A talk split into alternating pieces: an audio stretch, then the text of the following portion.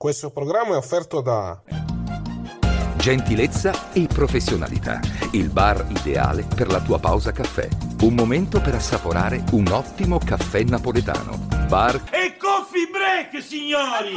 Stai zitta! L'accortezza nel servizio a tavola. Unico nella preparazione di gustosissime creme dalle composizioni artistiche. Ci trovi in via del Macello 22, Pompei. Interno, centro commerciale, La Cartiera.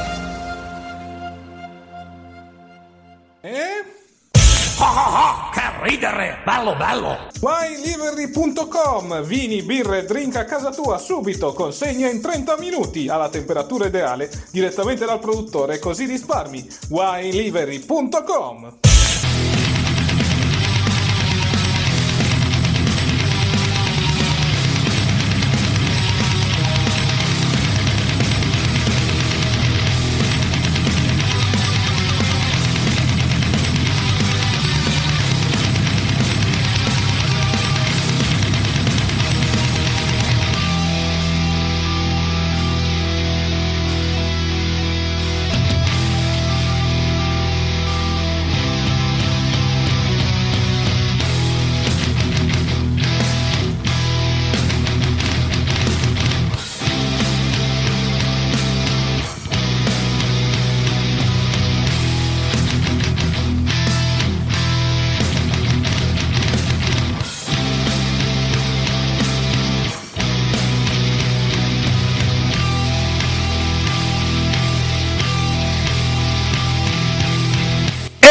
E rieccoci qua, domenica 31 luglio 2022, un saluto a tutti e benvenuti al podcast ufficiale targato Chiesa del Wrestling. Io sono Cassa e con me, come sempre, c'è il buon Nick. E buonas- buongiorno, buon pomeriggio, buonasera ragazzi. Benvenuti a questa nuova puntata del podcast. Ragazzi, per chi non sapesse, siamo all'interno di una maratona.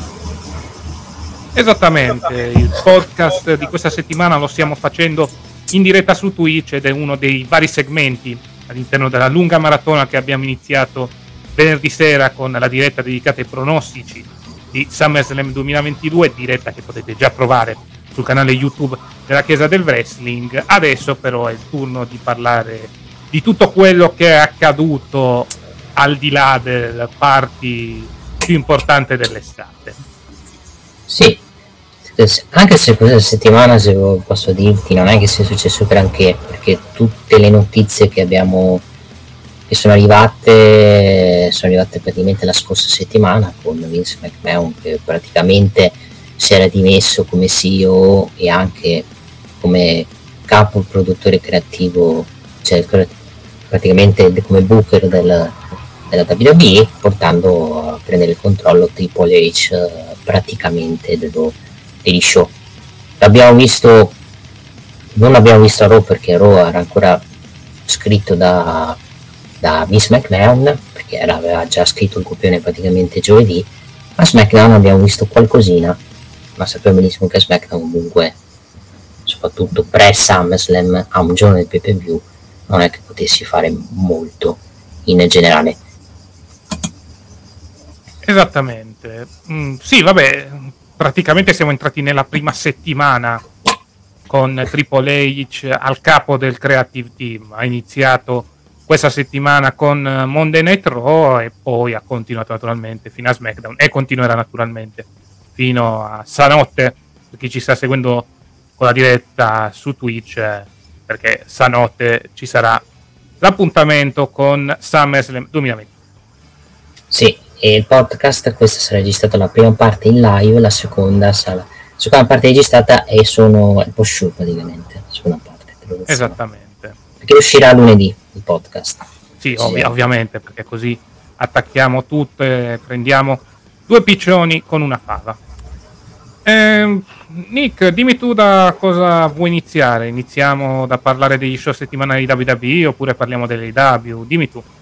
No, parliamo, io stavolta inizierei da NST, visto che Raw sinceramente non è che ci sia molto da dire. Direi di parlare di NST, visto che praticamente inizi- stanno iniziando a costruire il prossimo show sp- speciale che si chiama Earthweight, che sarà il 16 agosto, dove abbiamo già una card eh, abbastanza piena, perché comunque abbiamo il titolo femminile di NST dove Mandy Rose difenderà il titolo contro Zoe Stark e abbiamo Bron Breaker che affronterà il eh, G- GD McDonagh in un match per il titolo mondiale NXT Championship dove lì stanno molto costruendo sul fatto che l'ex Jordan Devin cercherà di, eh, di prendere l'anello debole fisico di Bron Breaker ovvero la spalla per vincere il match perché praticamente stanno costruendo un personaggio Jordan Devin sul fatto che lui cerca i punti deboli per cercare di vincere i match cioè, punti deboli parlo i punti fisici dove magari il lottatore ha un problema su quel punto, per esempio la gamba con Cameron Grimes e con Brown Baker invece la spalla. Poi vediamo se gli romperà la spalla, se poi Brown Baker perderà il titolo, che sinceramente la vedo un po' difficile in generale secondo me. Tu cosa ne pensi? Una gimmick molto interessante per l'ex Jordan Devlin. Vediamo come si evolverà. Certo è che mi sembra una gimmick che lo può aiutare dal punto di vista della crescita nella card di NXT. È un personaggio molto particolare che può essere molto molto interessante.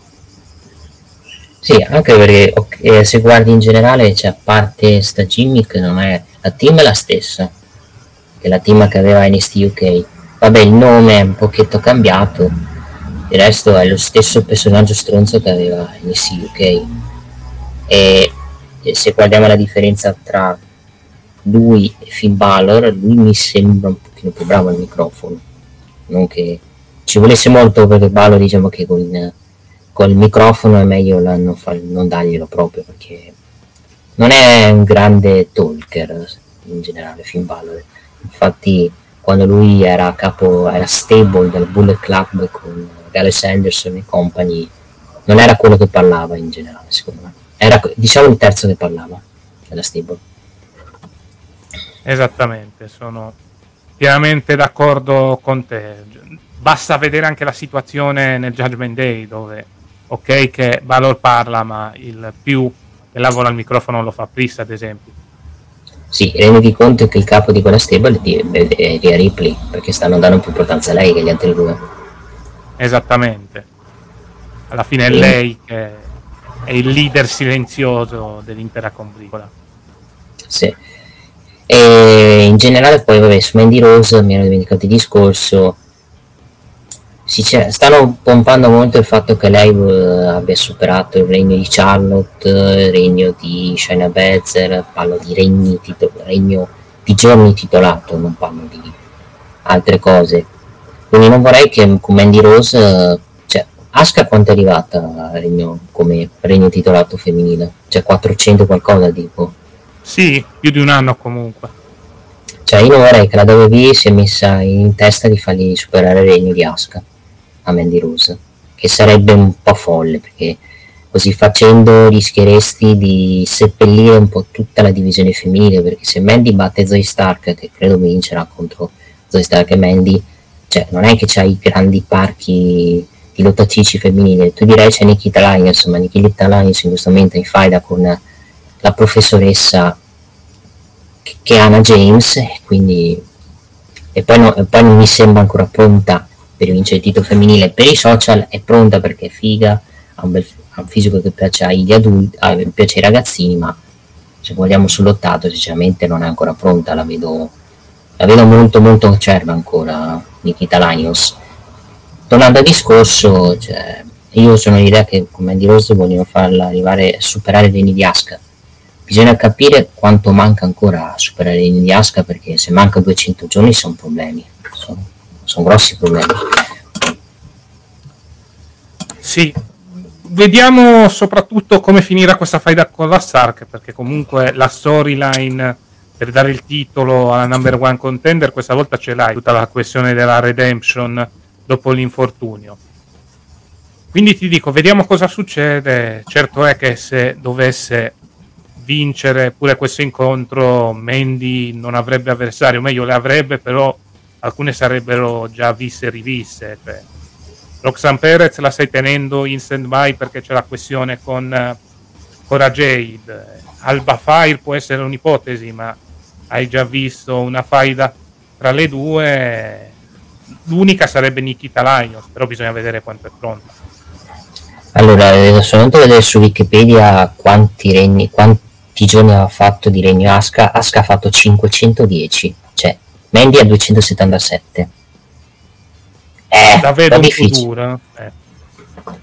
Però vedendo come la stanno gestendo io non escludo. Il problema è che diventa veramente il regno del terrore stile Triple H. Quindi evitiamo di fare questi regni del terrore dove praticamente per raggiungere il record dobbiamo seppellire tutte le altre. Esatto. È, già successo in passato con Asuka e Shana Baszler, ecco. Ma Se andiamo a vedere molte delle loro avversarie, alcune oggi non sono manco in federazione, quindi ti fa capire un po' come questi regni lunghi rischiano sempre di affossare personaggi che meriterebbero di più. Eh. Ma lì avevi la storia di Asuka, avevi la storia dell'imbattibilità, per quello non hanno fatto perdere il titolo ad Asuka e l'hanno reso vacante per dicendo praticamente che Asuka a parte che Asuka non, non, so se si fece non credo si fece male quando poi gli tossero il ring mi sembra di sì si fece male si fece male poi mi sembra qualche settimana più tardi debuttò nel main roster. Si debuttò Raw e praticamente arrivò da imbattuta fino a WrestleMania dove perse con Charlotte. Praticamente. Quindi io sinceramente ripeto, la differenza è che con Asuka viene a costruzione con Mandy praticamente ok, non c'era secondo me il piano di fargli fare un regno così lungo, secondo me. Poi fai capire come bucano show di Shawn Michaels e company. Esatto vedremo. È una situazione molto strana, credo che molte cose riusciremo a capirle dal match eh, con Zoe Stark in poi. Credo che questa faida farà capire per bene i piani per le Toxic Attraction. E a proposito di Toxic Attraction, eh, abbiamo parlato adesso della situazione Mandy Rose, è giusto parlare della situazione dei titoli di coppia femminili che verranno rimessi in palio.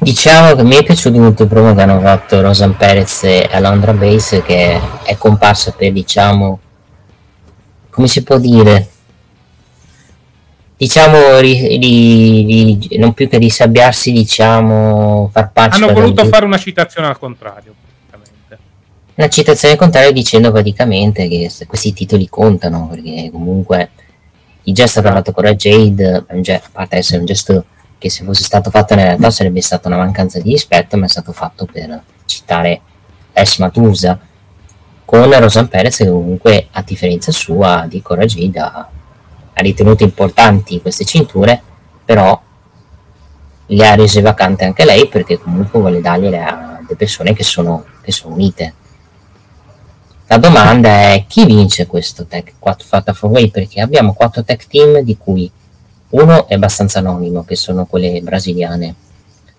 Esatto. Un, an- un altro appena vinto, ha vinto due volte di coppia e fa, dargli il terzo titolo sarebbe ripetitivo a, a Gigi Dolin e a, e a Jessie Jane. Cioè gli unici che mi vengono in mente è tanto Presley e Ali Nile. Anche perché comunque c'è la faida con Katana Chance e Kevin Carter, quindi puoi trasformarla in una faida titolata. Sì, potresti trasformarla in una faida titolata e alle tos- gli altri due della Totish Attraction potresti lasciarle a fianco di Mandy Rose, cioè bisogna capire se vogliono tenerle unite anche nei roster, se c'è nel piano di Triple H quando saliranno su di tenere questa stable perché questa idea di stable non credo sia un'idea di Triple H secondo me credo sia più di Shawn Michaels. Ma io ti dirò, secondo me, anche un'idea di Preacher. Cioè, i primi semini si vedevano anche nelle ultime puntate del Black and Gold. Poi credo che Pritchard e Michaels abbiano messo il turbo sulla situazione. Sì. Quindi, cioè, potrebbe, eh, con Triple H che adesso insomma, guiderà anche un po' NST, potrebbero anche cercare di iniziare lo split. Cioè, io non escludo addirittura che Mandy possa perdere il titolo dalle, due, dalle sue migliori amiche. Può essere un'ipotesi, però devi costruire per bene. Nel caso un triple threat tra le lottatrici facenti parte della fazione chiamata Toxic Attraction. Sì, non dobbiamo arrivare ai livelli della Legacy che poi esatto. dopo quel match gli altri due, spari- gli altri due sparirono vabbè Cody più che altro perché all'epoca Cody Rhodes e Teddy Biase non avevano una credibilità pari a quella di Orton cioè, erano sì, messi vero. lì così a, a, cazzo perché comunque stavano costruendo il tour face di Orton e quindi hanno organizzato questo match sì sì sì è vero è vero quindi prendete esempio qui chi ci ascoltate dal passato per esempio la WB non ripete gli stessi errori che hanno fatto con la Legacy che aveva un, gran poten- un grosso potenziale poi purtroppo lo split è stato un po' mie il match niente di che quello di WrestleMania sì decisamente. Alla fine servì come ho detto in precedenza a costruire il turn face di Randy Orton. Gli altri due furono lasciati per un paio di settimane in un buco nero, mi riferisco più a Roz che a Di Biase che alla fine tornò a fianco del suo ex compagno di coppia nel periodo dell'Andasci. Sì. Vabbè, abbiamo già parlato a iosa della situazione femminile, ecco, vabbè, abbiamo avuto Joy Stark contro Gigi Dolin, vittoria da parte di Joy Stark Joy Stark che poi minaccia le Toxicatricial ma viene attaccata da dietro da Cora Jade. Cora Jade che a sua volta viene attaccata dalla rientrante Roxanne Perez. Sì. Spero di, cambino anche la team a Cora Jade un po' è una team da face quella che ha penso che la cambino proprio poi da BB cambia team dall'oggi e domani tutte generiche che fanno cagare ma questo è un altro discorso ma eh. secondo me con l'arrivo del triplo ci sarà un rinnovamento. Non lo so, non lo so sinceramente se ci sarà il rinnovamento. Più che altro adesso con questa cosa che è successo è un tag team match, penso. Non per settimana prossima, magari fra due settimane, perché settimana prossima non è stato annunciato niente. Vediamo come si evolverà la situazione. Queste faide incrociate. Naturalmente settimana prossima l'attenzione per quanto riguarda la divisione femminile sarà tutta sui titoli di coppia. Ecco. Sì. Poi, eh, sempre a proposito di divisione femminile, cerchiamo di creare uno spazio all'interno di questa recensione. Vabbè, Arianna Grace ce l'ha con Indy Hartwell per averla eliminata dalla Battle Royale la scorsa settimana. Ne nasce un diverbio l'australiana che molto probabilmente porterà. Sì, che poi lasciamo perdere il match, io ho trovato molto... Sono due, purtroppo, Ariane Grace, che è, Bianca, è la Bianca Reccarelli, sarebbe la figlia di Santino, esatto. è ancora molto inesperta, lo si vede sul ring, con un'altra che è abbastanza calata a livello di lottato, come Indy Hartwell, perché è palese che da quando è in singolo comunque, a parte non avere piani per lei, non mi sembra tanto, mi sembra un po' scazzata, per, per non dire altro più anche perché eh, se vedi me, eh, è vero anche che Indy Hartwell gli hai dato degli avversari tremendi ovvio che se te mi dai come se a esempio a Modric gli affianchi un pippone come che ne esempio Ramsey è ovvio che va in difficoltà pure Modric. Vabbè sto esagerando dicendo che Modric è Indy Hartwell no non c'entra un cazzo praticamente. Esatto quindi eh, ragazzi cioè, in Dartwell è in una situazione dove non hanno piani al momento grossi gli hanno tolto la migliore amica perché l'hanno licenziata gli hanno tolto il suo fidanzato storyline che adesso è Loomis gli hanno tolto la sua madre di storyline che è Candice LaRe e si è trovato a non fare nulla al momento cioè o la mettono in tag team con una persona sconosciuta o, o, me- o iniziano a costruire seriamente in singolo perché qua veramente stiamo a livelli di anonimità stile Alessa Bliss in questo periodo. Esatto. Vediamo Indy Hartwell che comunque sta ricevendo un minimo di fiducia da parte del creative team di NXT perché comunque appare nello show principale ma che deve un po' ritrovare la retta via dopo un periodo non proprio facile. Come cazzo si dice fiducia come Berlusconi? Fiducia, la fiducia? Fiducia è minimis. Eh. No, purtroppo, grazie a Dio non siamo Giuseppe Bendisi che lega culo a Berlusconi, ma andiamo avanti. E non siamo nemmeno quella eh, la prof di corsivo. Ecco. Che, rifuta, eh, che, che, lei ha detto su, come notizia di web, perché il web spara queste bellissime sì. notizie, ha rifiutato Grande Fratello VIP. Sono stato io a rifiutarlo, ok. Notizie di cui non ce ne può fregare di meno. Eh, infatti andiamo avanti.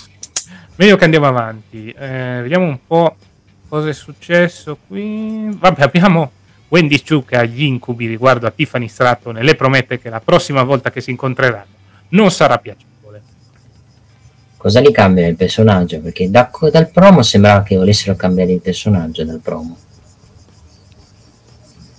Probabile. Potrebbe essere anche un miglioramento di attitudine, cioè una Wendy Chu un, un po' più cazzuta. Meno dormigliona. Meno dormigliona. Esatto, un'evoluzione ecco, di personaggio. Un po' come fecero con Bailey, però in maniera molto più grande. No, in verità la, la, sua evoluzione del personaggio sarà che lei si prenderà talmente tanti caffè da, da caffè polvone magica emozione che non dormirà mai e vincerà tutti i match grazie al caffè.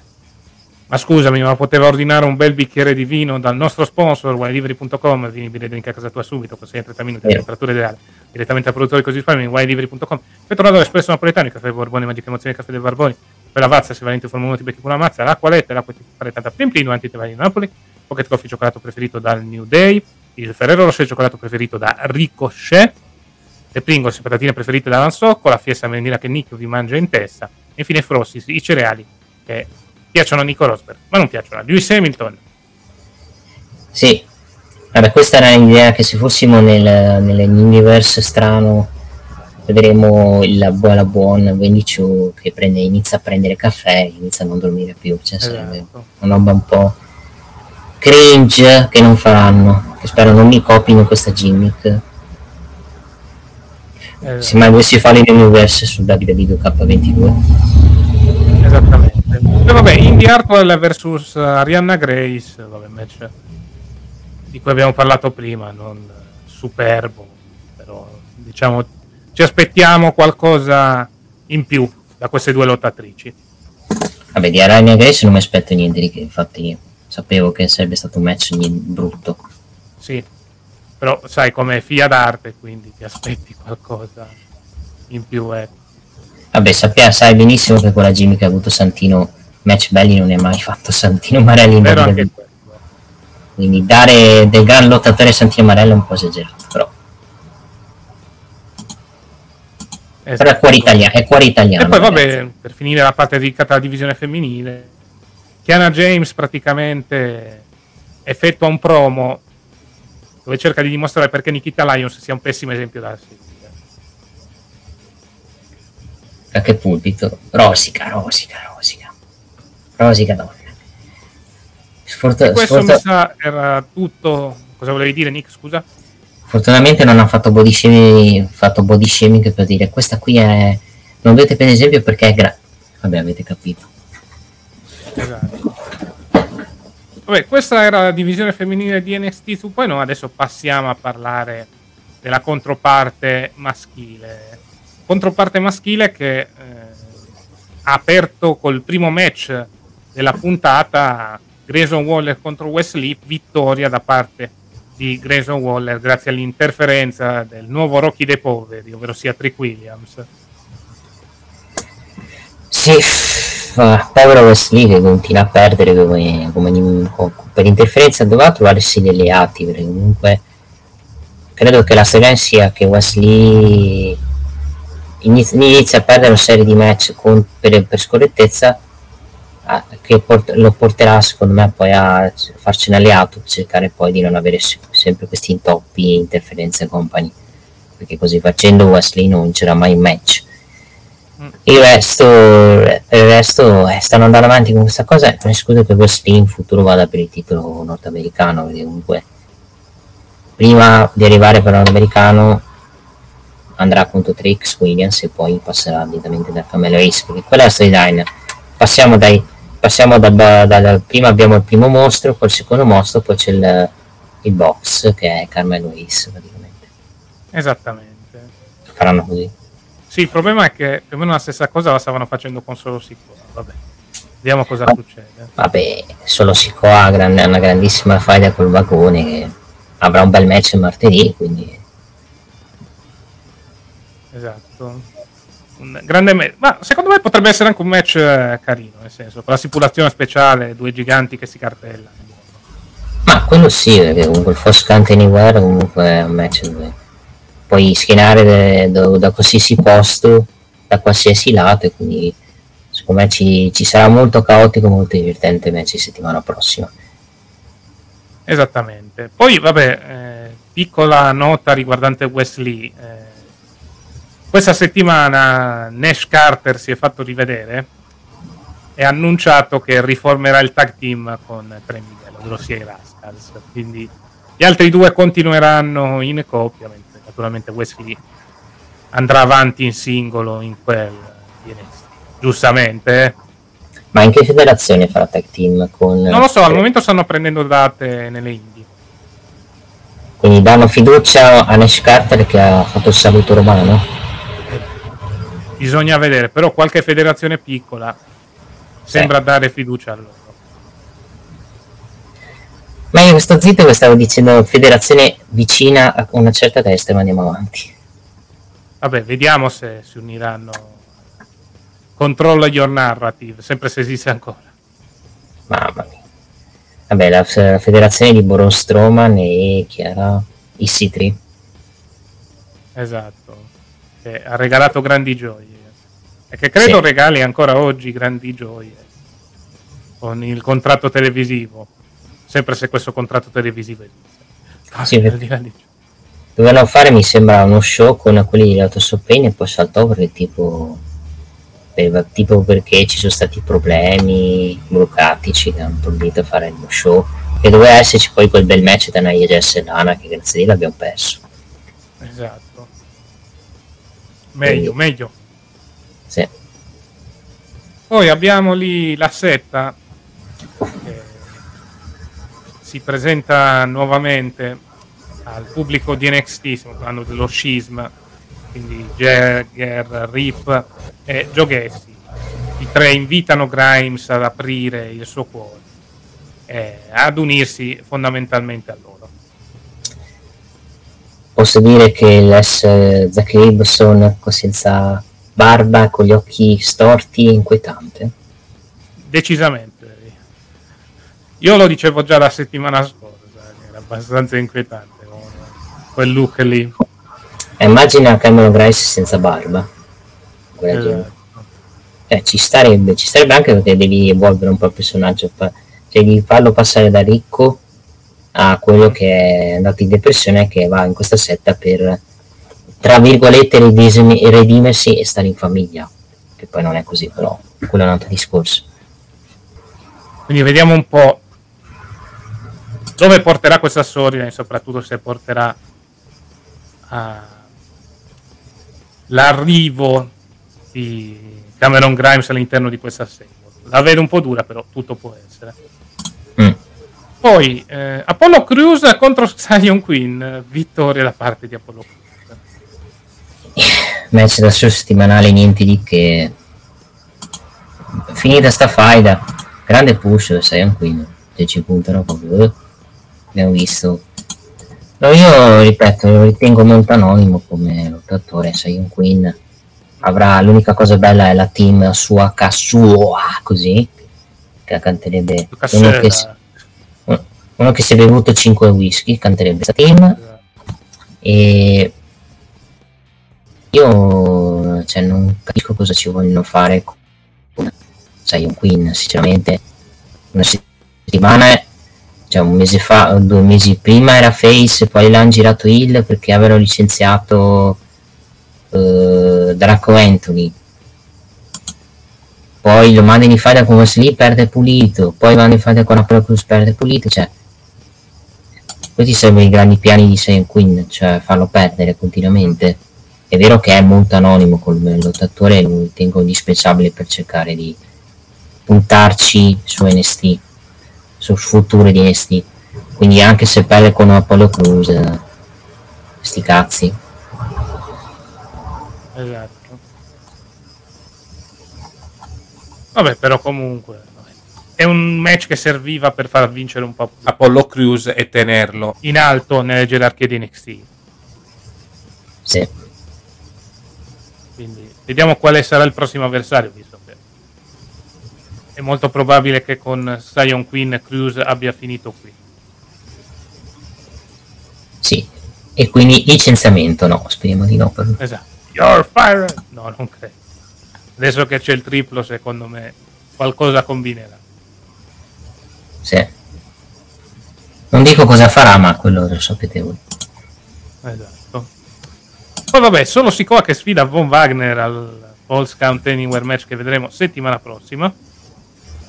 Sì, lo farà direttamente fuori dall'arena, mi sto match, vedendo che ha fatto un promo fuori dall'arena di SmackDown.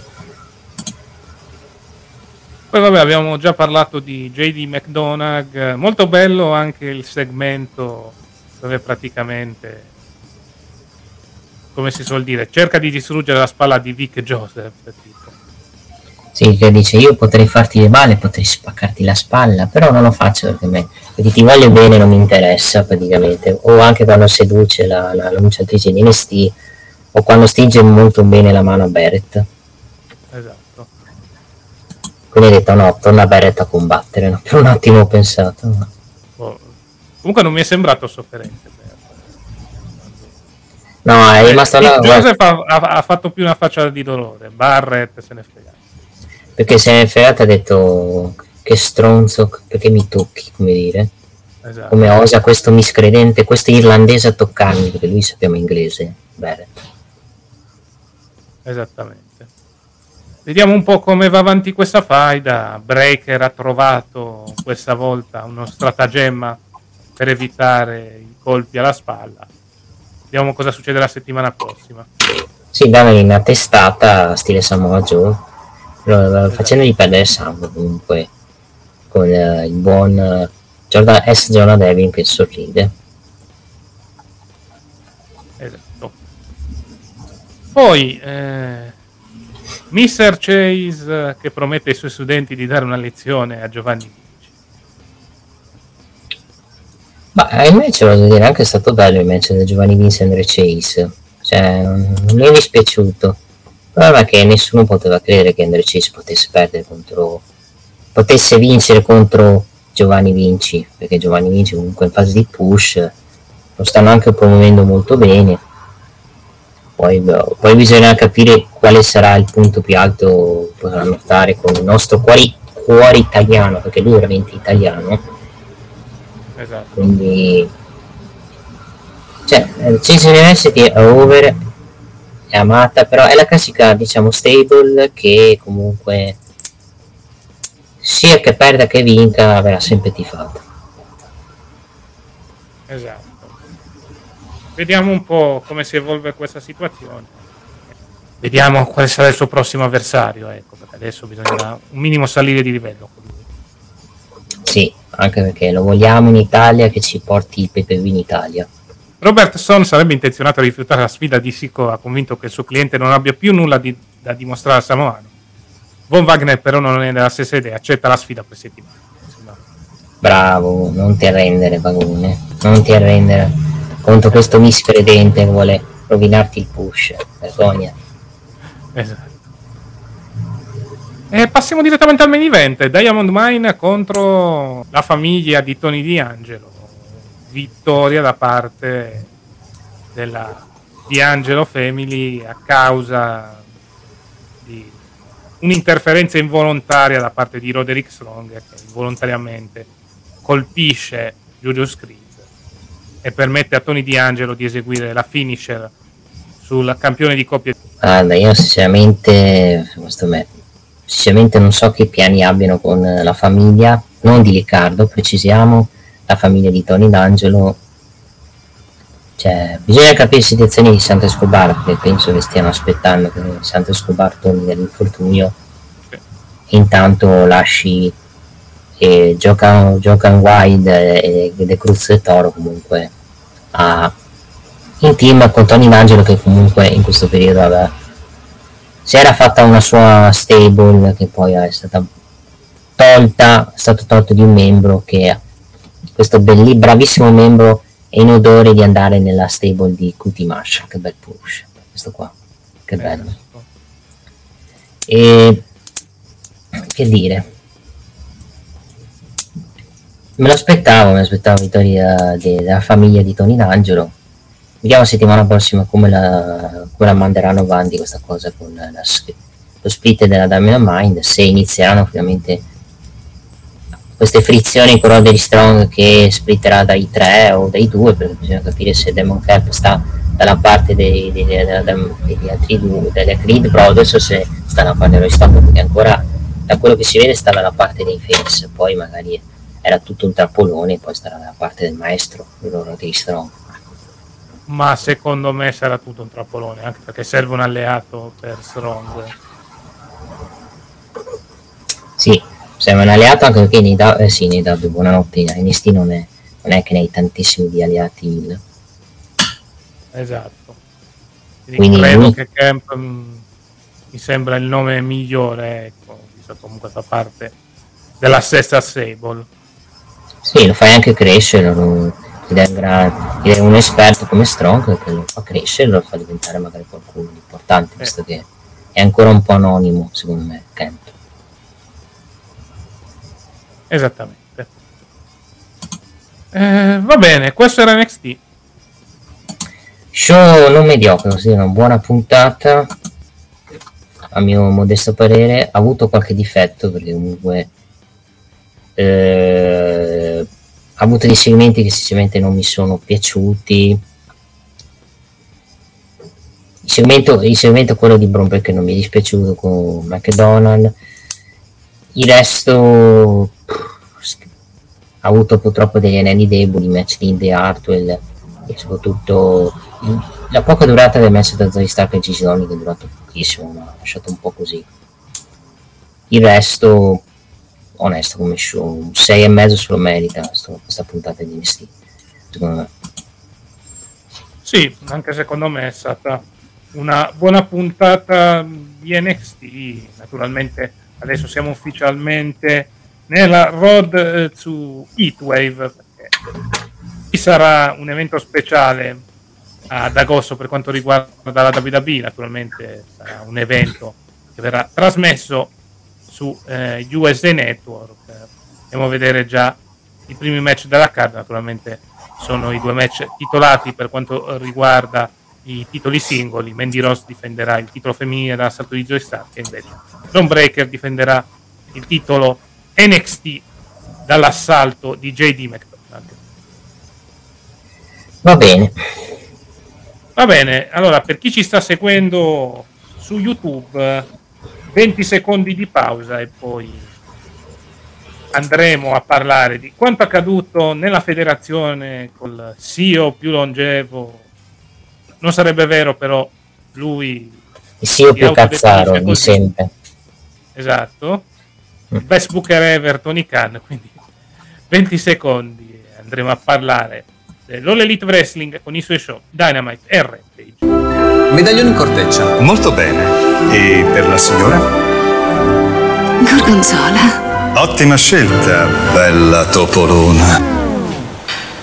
Formaggio Gorgonzola, l'irresistibile. E rieccoci qua per parlare di quanto accaduto eh, negli show dell'All Elite Wrestling, naturalmente stiamo parlando di eh, Dynamite e Rampage.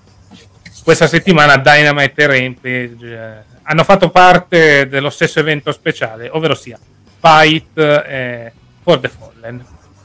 Sì. Allora, posso, posso dire un paio di cose sull'evento di Dynamite. Beh, sincer- sinceramente non mi è dispiaciuto come puntata quella di Dynamite perché comunque hai avuto un, insomma, un bel match da John Moss e Rush che è durato quei 10-15 minuti con, con John Moss che comunque ha mantenuto la cintura a termine comunque di, di un bel match. Una sorpresa perché hai avuto il ritorno di Brian Dennison che perde ok sporco contro Daniel Garcia perché comunque perde nei main event con Daniel Garcia comunque e soprattutto Danny Garcia che batte Brian Dennison è una cosa che diciamo pochi si potranno vantare. In realtà io avuto secondo me dei match che, pot- che era veramente che erano secondo me molto skippabili tipo Tony Nese contro il luciatore di Smart eh, Mark Sterling e Thunder Rosa contro Miyu Yamashita che con tutto il rispetto per il Miyu, Miyu porca troia Miyu Yamashita i fan La Yamashita. eh. quella lì quella lì Esatto. per, per i fan della Stardom, delle federazioni giapponesi femminili, per i fan Mark soprattutto anche, quelli W. I fan Mark e W, vede questo match dice chi sono, chi, chi è questi qui, sinceramente. Perché comunque, oddio, intanto vola via il microfono di casta e quindi ti, ti trovi in una situazione dove comunque me ne sto anche accorgendo molto. I titoli femminili primari anche quello TBS sono stati un, po', un pochetto messi da parte. Cioè Jade Carter è sparita in queste settimane non so se te ne sei accorto. Sì, più che altro non stanno costruendo niente, o meglio, per il TBS avrebbero qualcosa già costruito, ovvero sia eh, il match tra Athena e Jade Cargill, ma per il momento non hanno fatto niente. Quindi, boh, eh ma per come, come, come per la costruzione che stanno facendo è veramente povera quella con Atena perché cioè o si sono resi conto che il match era troppo tardi era troppo presto non avevano più piani cioè avevano messo tutto quello che potevano mettere in costruzione e hanno detto cazzo il match dobbiamo farlo all out mancano tre mesi ok non facciamo più un cazzo cioè ovvio che sarebbe un ragionamento del cavolo o semplicemente o si è fatta male uno delle due perché Atena comunque è sparita dagli show da uno o due settimane. Poi mi son, magari mi sono perso Dark magari mi sono perso qualcosa che non, non sappiamo. Sì, mm, cioè hanno costruito poco o niente. Per non parlare anche della situazione Thunderstorm, che ma perché? dovrebbero essere in faida con eh, Hitbreaker e Jamie Hater, però al momento abbiamo visto letteralmente poco e niente riguardo a sia questa faida sia a questo match. Sì, ma questo ti fa anche capire che ovviamente con tante rose a parte i match con i giapponesi di altre federazioni non hanno grandi piani cioè non è che stanno rendendo importantissimo il regno femminile di Thunder Rosa Sì. e lo vedi anche perché comunque il fatto che lo metti in tag team con Tony Storm per affrontare due ex avversarie ti fa capire che o non hai, tan- non hai, vera- hai veramente poca gente di divisione femminile ti devi riciclare le vecchie avversarie. O non te ne frega un cavolo del, del titolo femminile principale di W che io non escludo che sia la seconda ipotesi. Molto probabilmente sembra essere così, cioè lo diciamo fin dalla nascita dell'All Elite Wrestling, cioè spiace dirlo, però eh, il settore riguardante la divisione femminile sembra essere il punto debole a tutti gli effetti. Della federazione di Tony e Soci perché eh, i match non sono a livello di quelli della WWE ma soprattutto eh, le storyline vengono costruite non dico col culo perché sarebbe troppo brutto da dire però le storyline vengono costruite male ecco, in maniera molto raffazzonata poi ok che eh, fai questi scambi col Giappone però tutto ciò non ha portato a un salto di qualità eh, per quanto riguarda la situazione della divisione femminile. Vediamo se ci saranno miglioramenti, ma l'impressione al momento è che si sta rimanendo sempre su una fase di stallo, ok? C'è Jade Cargill che è imbattuta col titolo TBS, ma poi al di là di ciò che cosa è costruito? cavolo cioè rendi conto che la divisione femminile stai costruendo più una cagata tra Anna Jay e Anna Jay Hill praticamente Esatto.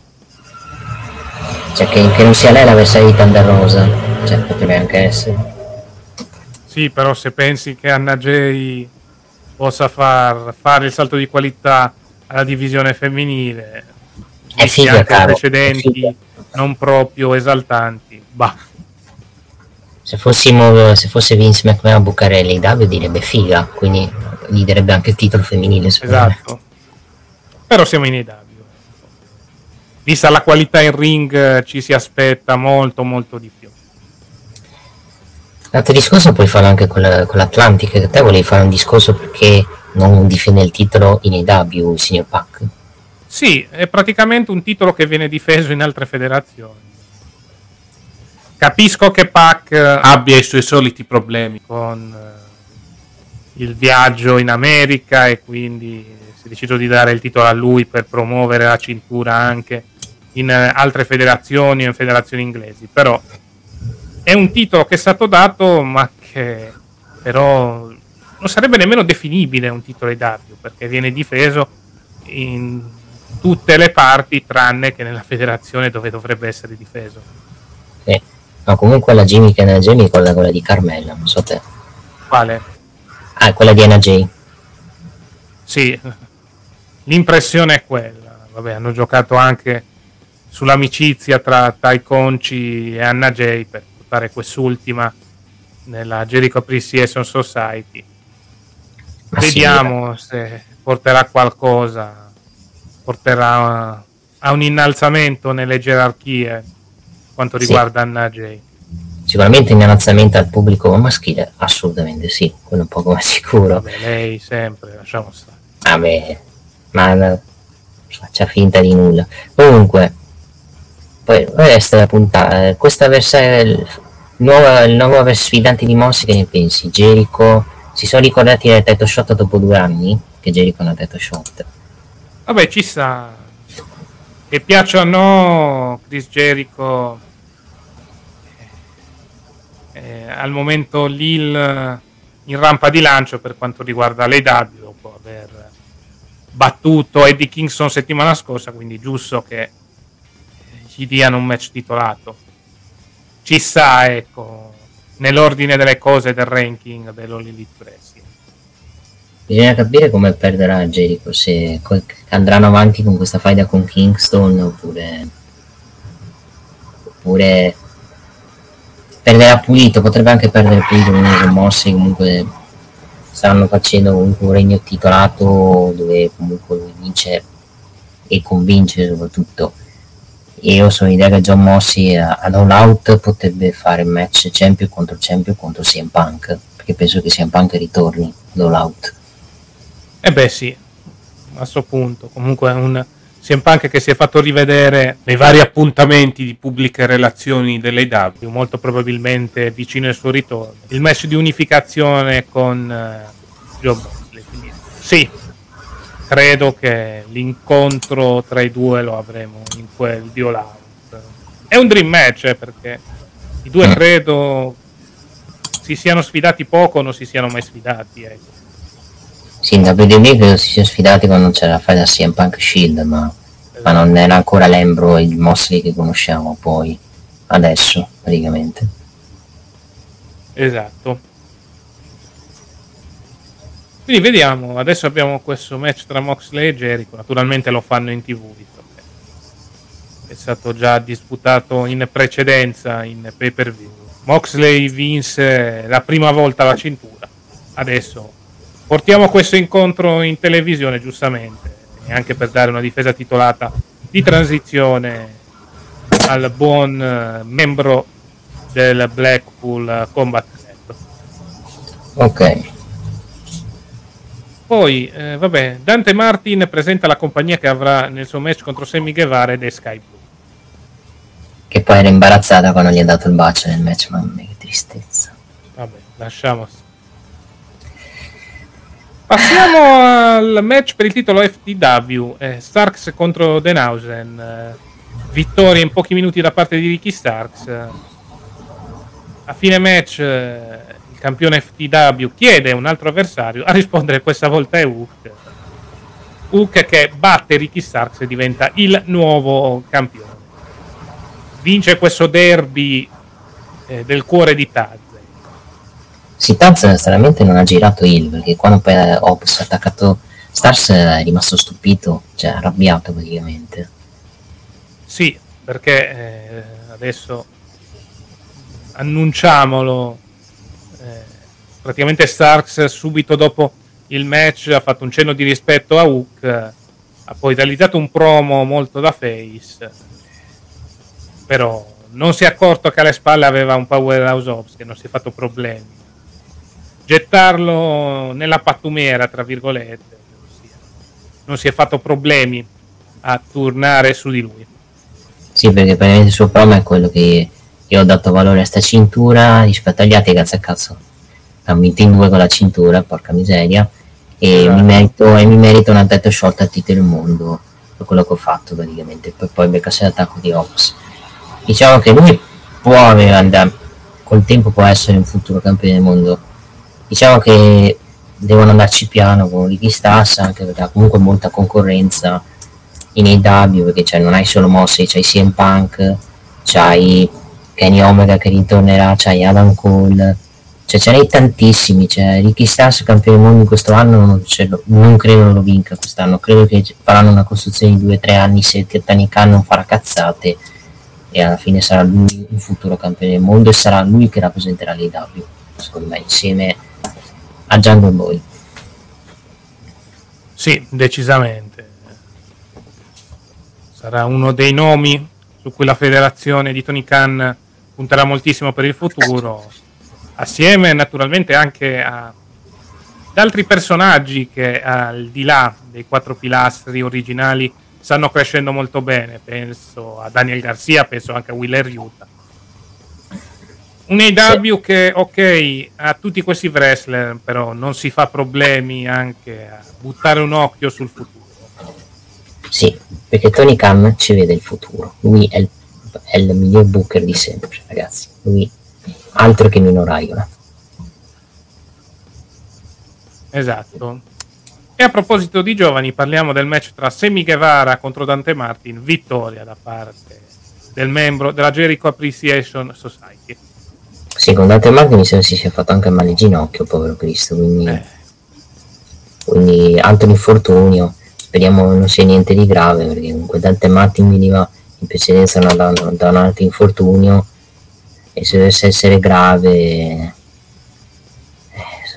sono problemi per lui perché comunque ti fa capire che con lui non ti puoi fidare perché comunque ha, ha un quadro clinico molto pieno di infortuni. Cioè è fatto nel senso che è, pieno, è fatto di plastica. E, e una federazione come l'IW ti dà uno, ti dà due possibilità, la terza si rompe le scatole e dice io non mi fido a, a darti la possibilità di diventare campione, che ne so, campione TNT o campione di coppia, perché magari da un giorno all'altro ti fai male. Vediamo se ci saranno sviluppi per il povero Dante Martin. Sicuramente ci saranno sviluppi per Semi Guevara e Tanera Conti che a fine match hanno infierito su Dante Martin e Sky Blue a un certo punto parte un mega rissone dove vengono coinvolti anche Rubiso, Ortiz e Kinson. Rubi... so, rido perché veramente la gestione di Rubiso fa ridere veramente. Eh sì. Diciamo una situazione non facile per l'ex leader della Riot Squad. Nel frattempo la sua altra compagna è campionessa femminile di SmackDown. Rosi e starà, e starà un po' rosicando, mi sa Robinson, eh, un pochino. Un pochettino, sì.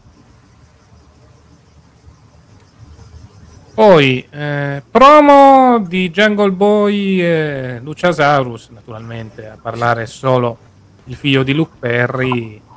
Arriva la risposta poi dal backstage di Christian che afferma che conosce tutti i segreti di Jungle Boy e li utilizzerà per dargli la caccia. Ecco, mh, mm. faccio una domanda. Come vedi la posizione di Luciasaurus uh, in tutto ciò?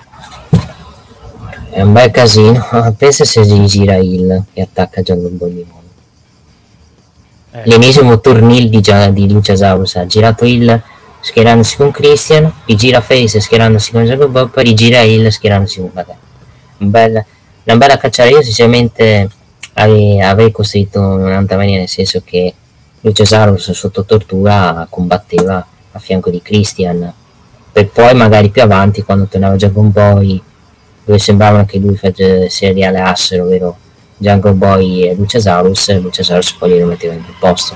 Perché fare questi cambi di personaggio ogni due per se- uh, o tre settimane dove prende, quando sta alleato con Kristen non c'è Jacob Boy e Hill. Quando ritorna Jacob Boy torna Face e poi lo rigiri Hill è un po' un casino un circolo vizioso che è molto rischioso per i W. La storia è anche molto bella perché comunque c- ci stanno andando forte a livello di linguaggio l'ha chiamato quella cioè pro, è quello che ha detto Boy all'inizio tu sei la figa sei una figa detta una roba diciamo molto sei una figa da eh, non voglio dirlo perché è un po' bannabile e, e poi praticamente mi ha fatto ridere proprio quando Boy praticamente ha detto che tu volevi vincere quella Battle Royale volevi avere quei soldi perché dovevi pagare i soldi del tuo divorzio con tua moglie è un po' pesante praticamente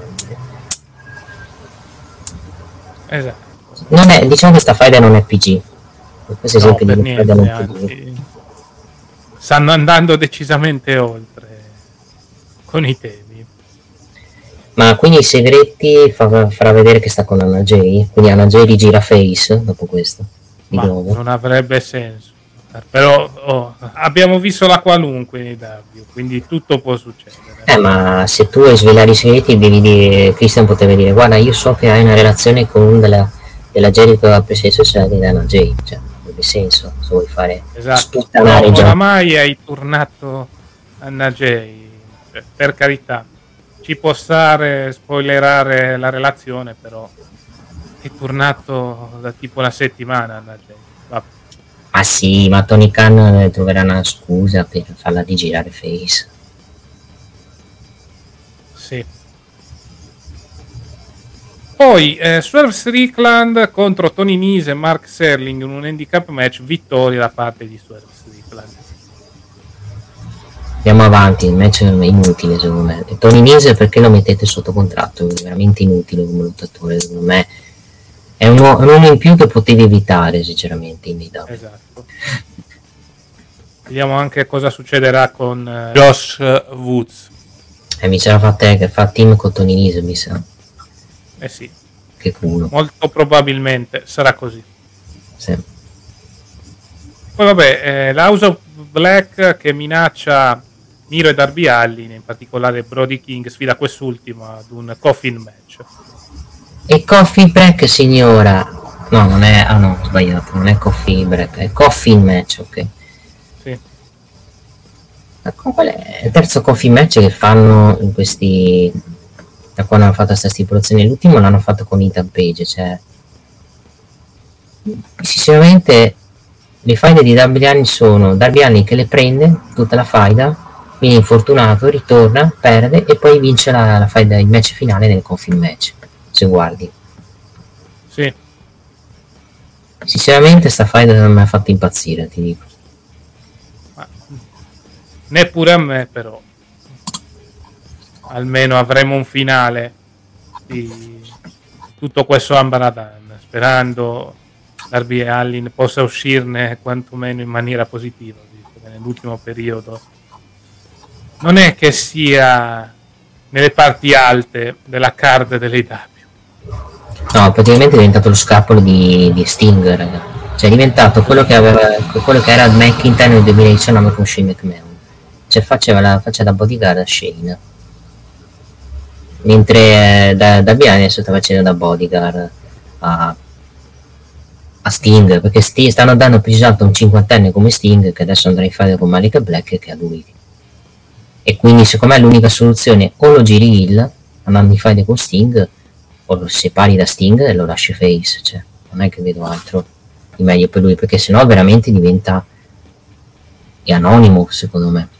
Infatti sta diventando sta andando in, in settimo ottavo piano Darby Allin, è molto calato a livello di interesse in AW.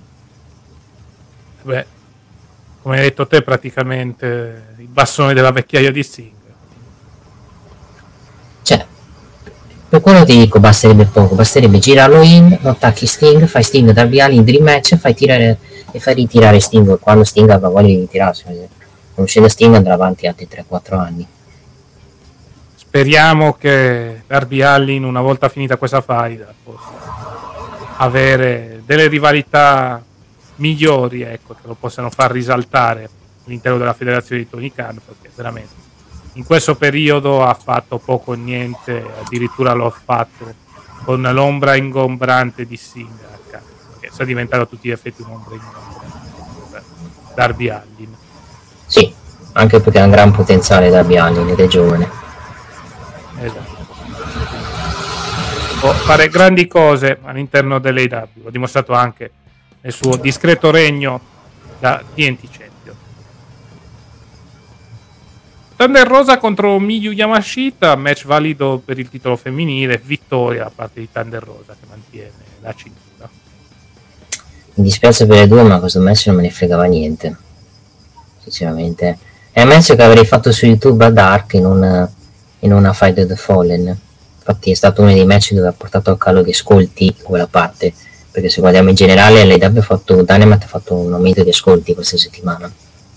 Esatto forse perché hai fatto un booking un pochino più sensato questa settimana e più, più veritiero. Esatto, e a proposito di booking sensato e veritiero, parliamo del main event, dove c'è la grande sorpresa, la vittoria da parte di Daniel Garcia che batte il rientrante Brian Dennison. Sì, è una grande sorpresa anche perché dovevi fargli fare Daniel Garcia dalla sconfitta di, del PPV di Honor contro Willer Utah gli hai dato una vittoria importante, ok, ha vinto per differenza di Jack Hager, però l'hai fatto, hai fatto svenire Brian Dennison e, e, questa cosa serve perché comunque rendi Daniel Garcia comunque una persona forte, una persona comunque pericolosa per chi lo affronta e non la solita macchietta di Jericho. Non mi stupisce che Brian Dennison abbia, abbia accettato il gioco, comunque Brian Dennison ha aperto praticamente a giocare i giovani e quindi sono contento che abbia accettato di giocare a Daniel Garcia che comunque è un buon prospetto.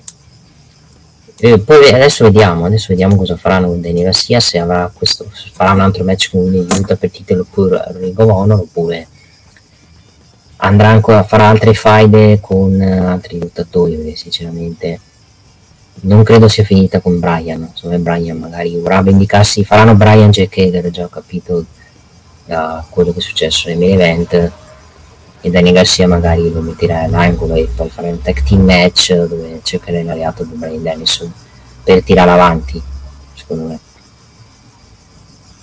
Esatto.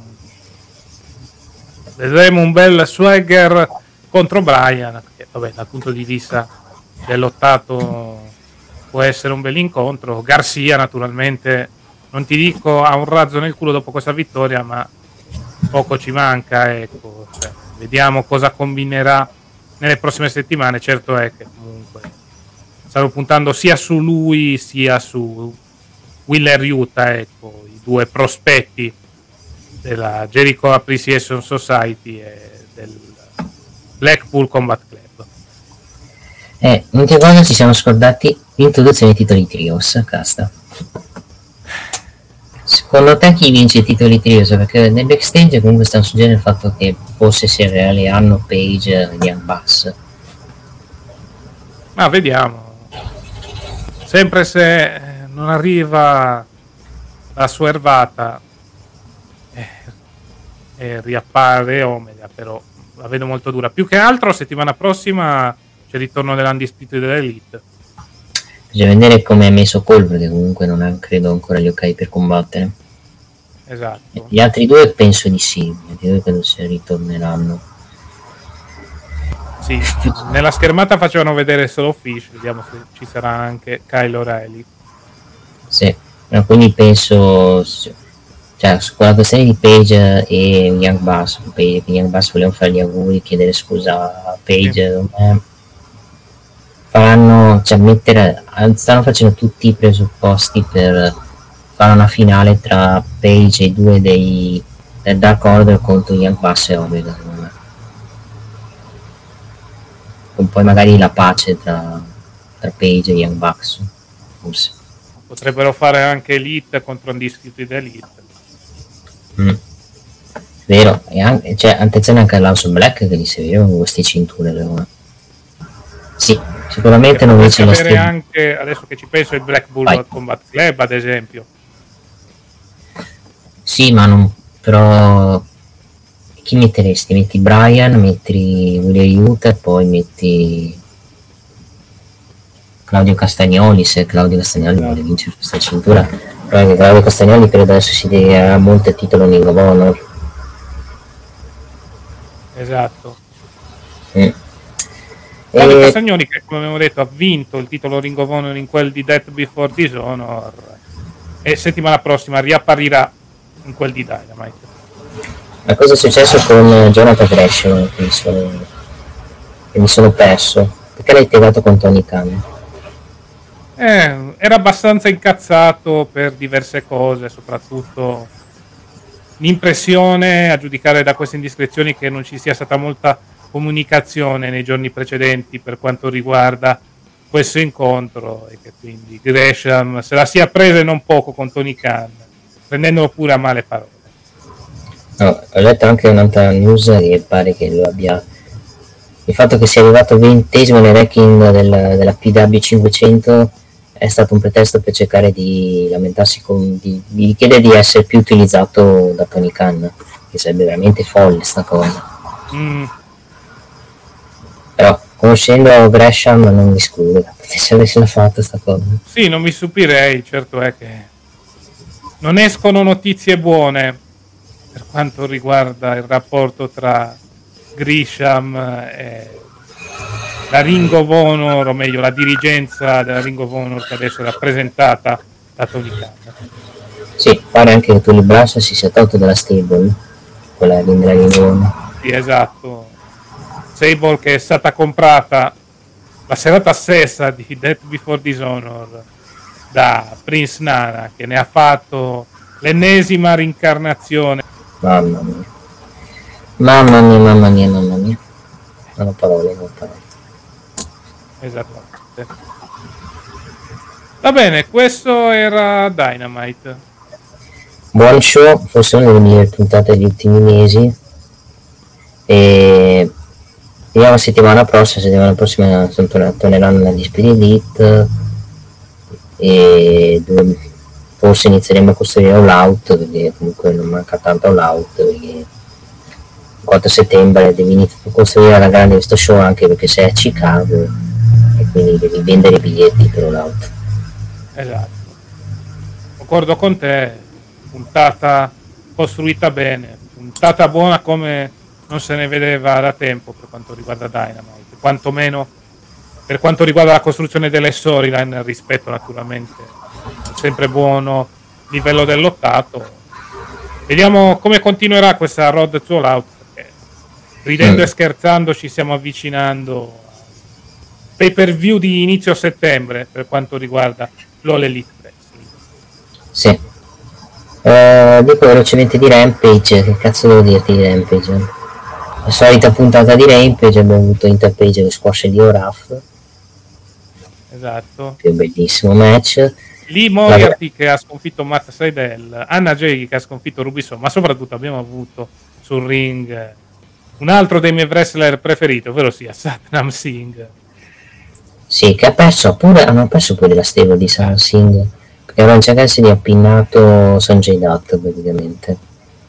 Quindi, per dirti... No, poi il bel- bella puntata è stato il promo rap dei, dei Acclaim contro il Gun Club, perché settimana prossima ci sarà il match, il dumpster match da Gun Club contro l'Acclaim. Quindi un rifacimento del match di WrestleMania 14 tra New Age Outlaws contro Cactus Jack e Terry Funk. Esatto. Citazione all'incontro che ci fu tra i New Age Outlaws e Cactus Jack con Terry Funk in quelle della WWF. Mi sembrava fecero a WrestleMania, se mi ricordo Sì. Vinsero il titolo di coppia Jack eh, e Terry Funk il giorno dopo persero il titolo di coppia Esatto. per anche perché i New Age Outlaws entrarono nella nuova DX di Triple H, che all'epoca era orfana di Shawn Michaels, che praticamente ebbe quel lungo ritiro dopo il match di WrestleMania, il main event valido per il titolo WWF contro Stone Cold Steve. Sì.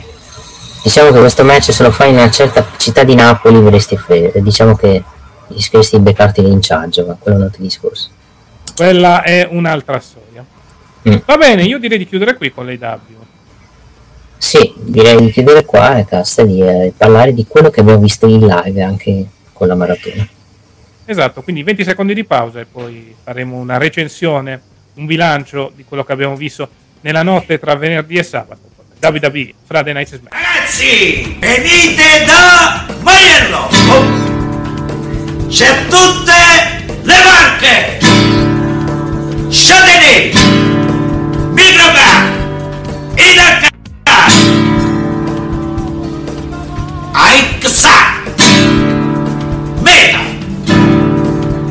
Vasta gamma di usato! I ricambi! Carrozzeria! Ricambi! Che altro volete? Maiello suona pure la chitarra! Mamma mia ragazzi! Una vasta gamma di usato ragazzi! E rieccoci qua per parlare di quello che noi abbiamo vissuto letteralmente live nella notte tra venerdì e sabato come segmento della nostra maratona. Stiamo parlando di quanto accaduto in quel di Friday Night SmackDown, il ghost show a tutti gli effetti di SummerSlam 2020.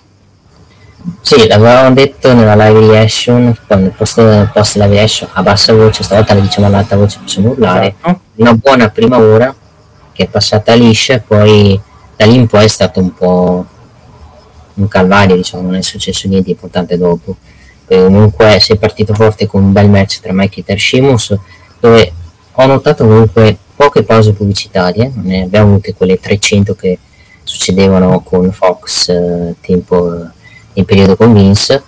Abbiamo avuto un buon lottato e anche avuto comunque un- una sensazione che potesse vincere anche Sheamus, comunque hai fatto quei due falsi finali che ti ha fatto credere che potesse perdere McIntyre con prima l'interferenza di Rigione e poi con eh, Butch che con- a forza di 6 McIntyre si McIntyre si becca il kick e riesce comunque a uscirne.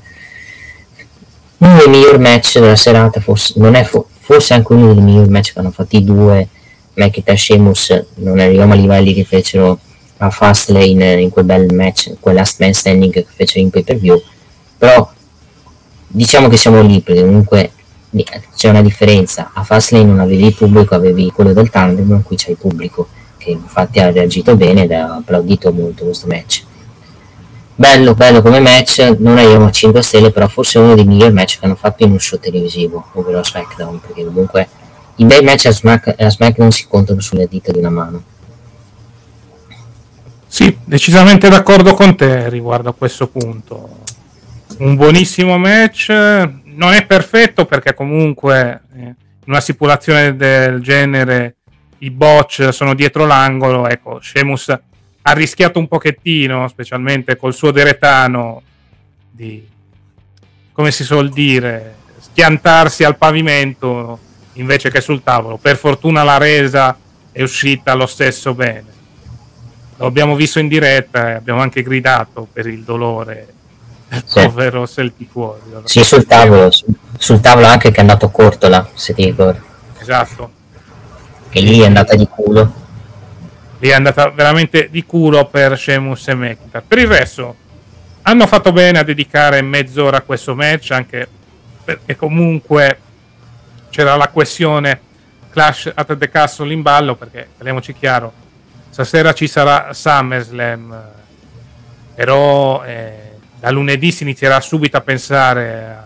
pay per view che andrà in onda da Cardiff finalmente ad un orario decente anche sì orario periodo europeo in comunicazione con qualche partita di Serie A che vorrei capire che Poi la Lazio tipo Lazio-Napoli è in comunicazione con Lazio-Napoli quindi- quindi Esatto, vedremo un po' come commentare tutta la situazione. Seguite naturalmente i nostri social su Facebook, Twitter e Instagram per essere aggiornati sui nostri appuntamenti. Ma al di là di ciò, bel match tra Sheamus e Drew McIntyre, giusto che abbiano dato ai due mezz'ora, ti dico, nulla da dire, è stato un bel incontro tra due che si sono cartellati per bene poi la stipulazione ha aiutato. Come hai detto te, non è a livello dell'Last Man Standing, però comunque forse il miglior match televisivo degli ultimi anni Sì. soprattutto per quanto riguarda Friday Night SmackDown. Sì, assolutamente sì, l'ultimo match è stato credo il match tra Styles e Daniel Bryan ed erano Esatto, ancora le performance. Sì. Quindi meno male che diciamo che come primo show di SmackDown con Triple H non abbiamo iniziato male anche perché ho visto comunque poca pubblicità e ho visto forse un miracolo, nessuna squalifica nel match. Esatto, segno che comunque si è voluto far lottare i lottatori senza interferenze dovute o atte a storyline o altre amenità. Ecco. Li hanno fatti lottare, soprattutto alcuni match potrebbero aver avuto una chiusura di faida. In questo caso parliamo della vittoria di Drew McIntyre che adesso si preparerà per sfidare chiunque uscirà da SummerSlam con la cintura universale indiscussa. Lo stesso caso lo possiamo trovare anche in altre storyline come Shotzi contro le... Ah no, le Evans l'hanno direttamente segata. No, non è che l'hanno segata, però non avesse il, il, me- come si dice, l'ordine medico per combattere. Ah ecco, perfetto. Quindi infortunata pure. Vabbè dai, se questo ha permesso una vittoria di Shotzi, ben venga. Certo, Shotzi poi subito dopo è stata malmenata Eh, a sangue da Ronda Rousey, però almeno una vittoria per l'ex NXT. sì, poi eh, una cosa che ho visto anche dei cambiamenti è il fatto che Mastupri è tornato, Gast. Esatto. Pensavate che fosse stato licenziato? Nope. È ancora tra noi. Ci sta, secondo me. Secondo me è stata una buona marcia indietro sotto questo punto di vista perché Max Dupri dava quel tocco esilarante all'intera stable, tocco che secondo me l'ex Sofia Cromwell, ora Maxine Dupri, non sarebbe riuscita a dare da sola. Sì, assolutamente sì. Eh, devo dire il fatto che comunque il motivo del suo rientro pare, il motivo per cui è stato cacciato pare che a Vince non fosse piaciuto il, il promo di, dell'SL Night e che avesse, secondo le notizie, preso avesse fatto cose fuori script che secondo me se fai questa cosa è da licenziamento ma non credo sia vera sta cosa. Semplicemente a Vince non era piaciuto la gest- il, il promo che ha fatto LA Knight l'ha, l'ha voluto ricacciare a NXT con Triple H che poi l'ha mandato su quindi comunque secondo me se tu fai una stable se tu fai una stable comedy di, di fotomodelli non puoi poi togliere il migliore, quello migliore che hai che è, che è il manager. Cioè piuttosto fai sparire la stable piuttosto di tenere Massin Dupri come capo che solo perché è figa. Quindi a me come scelta che ha, che ha fatto Triple H l'ho trovata una scelta giusta anche per cercare di tenere viva questa stable. Sì, anche secondo me, ma anche fosse andato fuori script. Il primo segmento eh, di Max Dupri, dove presenta Massé e Mensuar, cioè esilarante, cioè eh, il lavoro fatto da eh, l'ex eh, Eli Drake e da Pat McAfee in quel segmento è meraviglioso, cioè riescono a rendere esilarante tutta la situazione per una gimmick che fondamentalmente al momento sembra essere comedy anche a giudicare dall'abbigliamento dei due modelli. Quindi ci sta che abbiano cercato di prendere Max Dupri anche perché comunque è uno con un gran carisma e può servire in questa situazione. Quindi se fosse vera questa indiscrezione che Vince eh, non avrebbe apprezzato l'andare fuori script da parte dell'ex TNA beh, secondo me ha un po' esagerato perché sia lui che Pat McAfee nel primo segmento della MMM, ossia Maximum Male eh, Models, in quel primo segmento hanno reso il tutto esilarante e soprattutto hanno reso il tutto over, che quella è la cosa più importante. Sì, poi bisogna vedere se entreranno altri membri o se anche perché fare a forza di far promo dovete far vedere quanto sono bello. Poi il costume di Sam è molto cringe, di Massè. Esatto. Vabbè, ma se col trucco addirittura in faccia. Posso dire che era un segmento un po' gay? Segmento. pochetto gay. Che cosa? È un segmento un pochetto gay. Giocano più sulla questione androgina, ecco, da quel punto di vista. Giocano anche un po' sulla questione maschio, non maschio, ecco, la questione di genere, ecco. Mm. Sì. Nel senso, Sì. vedi Massè con un trucco per un maschio alfa, vedere una cosa del genere lo porterebbe all'omofobia più totale. ecco. Eh, ovviamente. Quindi hanno giocato così, ma succede spesso, specialmente nella moda di oggi. cioè, si gioca su queste cose, specialmente sul genere negli ultimi anni. Ma no, qui mi dicono delle notizie. Io non ho sentito commenti di Marco Colpare che abbia detto robe un po' non PG, praticamente. Tipo, Eh, non c'è scritto perché io non, non ho sentito il commento. io non lo so, io l'unica cosa che mi ricordo di Call di ieri sera è quando ha detto chiaramente a Corbin eh, stava disturbando la loro presentazione della card di SummerSlam sua e di Pat McAfee tipo aveva detto a Corbin guarda che stiamo lavorando non mi rompere i coglioni l'unica Sì, cosa per- che- No, perché qui nelle notizie pagina 484 ha detto che Michael Cole si- è sentito libero ieri sera di dire robe ba- parole e frasi bannate da, che Vince del parole frasi bannate di Vince McMahon praticamente che Vince McMahon se ci fosse stato non le avrebbe fatte dire quindi gli ha dato un po' di libertà.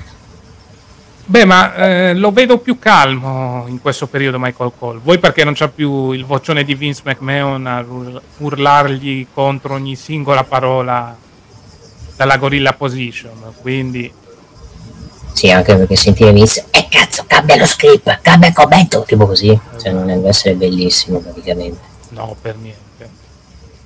Immagina avere un capo così casta che diresti licenziamento dopo due giorni. Sì, conoscendo il mio carattere potrebbe finire anche per denuncia, ma questa è un'altra storia. vabbè. Andiamo avanti.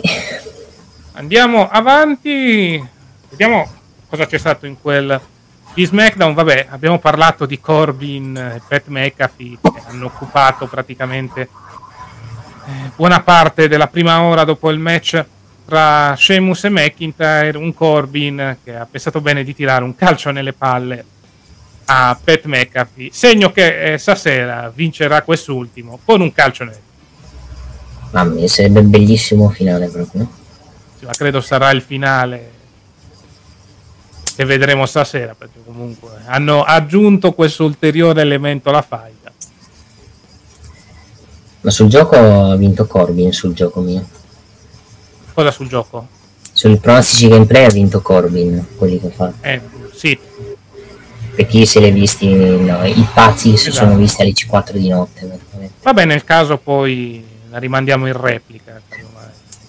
prima di SummerSlam prima poi anche del ritorno di Adam quindi non preoccupatevi Mm. Vabbè, vediamo- speriamo finisse sta fight tra questi giocatori di football. Peter Mephi torna al commento. Poi per- io Corbin non escludo che poi vada contro Logan Paul, magari cercare di aiutare Logan Paul, tra virgolette. sì soprattutto cercare di pushare mm, Logan Paul da face principalmente. Ricordiamo che la fight da Logan Paul di Miz è basata sulle palle di The Miz, quello esatto altro disco. Beh. Quello vera- vendono pure le maglie di, di The Miz o, con- o le grandi palle, poi se, se lo, diciamo che se la porti in giro ti prendono per il culo qua. ma eh, anche in America ti prendono per il culo, in tutto il mondo ti prendono per il culo con quella maglia. del Eh.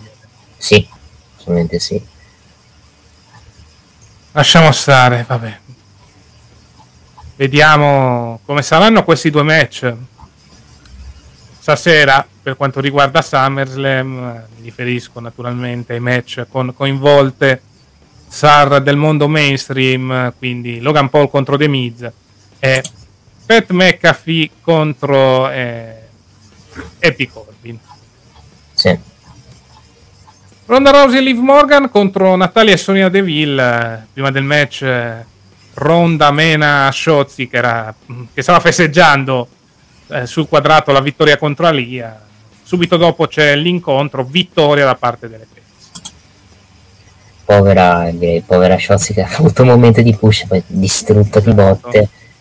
Stanno costruendo il fatto che Livo non si fida di Ronda, che ha paura che Ronda la, la metti in quel posto, attaccandola. Allo stesso tempo stanno costruendo anche una Ronda frustrata che se dovesse perdere credo impazzirebbe, secondo me. Credo, penso si vada più nella strada di Ronda che perde e impazzisce Mina di Morgan. O se, se non lo fa Sano, se non fa magari a SmackDown. A me veniva pure l'ipotesi Ronda che fa finire il match per squalifica perché mena a sangue eh, Liv Morgan, però non avrebbe molto senso. Ecco. Pensavo a una roba tipo Charlotte a Survivor E fu così che Ronda vinse girando il. Esatto. Abbiamo detto. Speriamo di no. Poi, eh, faccia a faccia tra Usos e gli Street Profits, mediato dall'arbitro speciale Jeff Jarrett, parte naturalmente il rissone con eh, uno degli Usos che involontariamente colpisce con un super kick Jeff Jarrett. Alla fine i due campioni di coppie indiscussi vengono spinti fuori il ring dall'assalto, tra virgolette, dall'arrembaggio degli Street Profits. Tu pensi che io questo finale vincono gli Usos o vediamo gli Street Profit campioni di coppia?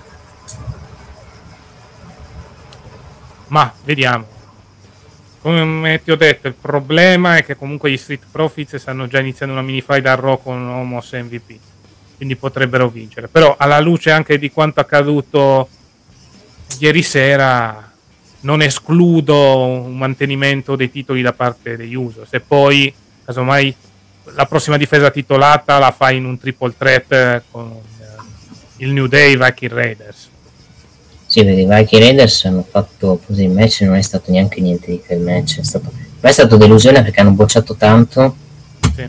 e non hanno mai ingranato, non hanno mai combattuto il pubblico. L'unica cosa giusta è il risultato con i Viking Raiders con il pulito. Infortunando l'hanno messo anche in una posizione dove il pubblico non gliene poteva fregare di meno, cioè praticamente prima del cosiddetto main event.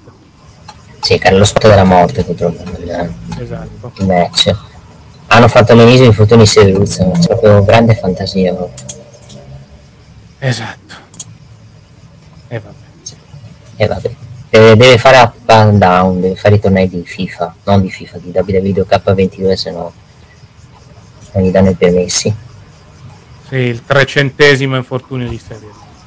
Sì. Lasciamo stare, lasciamo perdere. Champert. E passiamo al main event dove praticamente si incrociano le varie situazioni attorno al titolo universale indiscusso. Perché abbiamo Heyman che parla e fa le veci del Tribal Chief, fa il suo solito promo dove annuncia che l'ex Big Dog eh, batterà Brock Lesnar nell'Last Man Standing in quella di SummerSlam. E a proposito di ciò arriva quest'ultimo.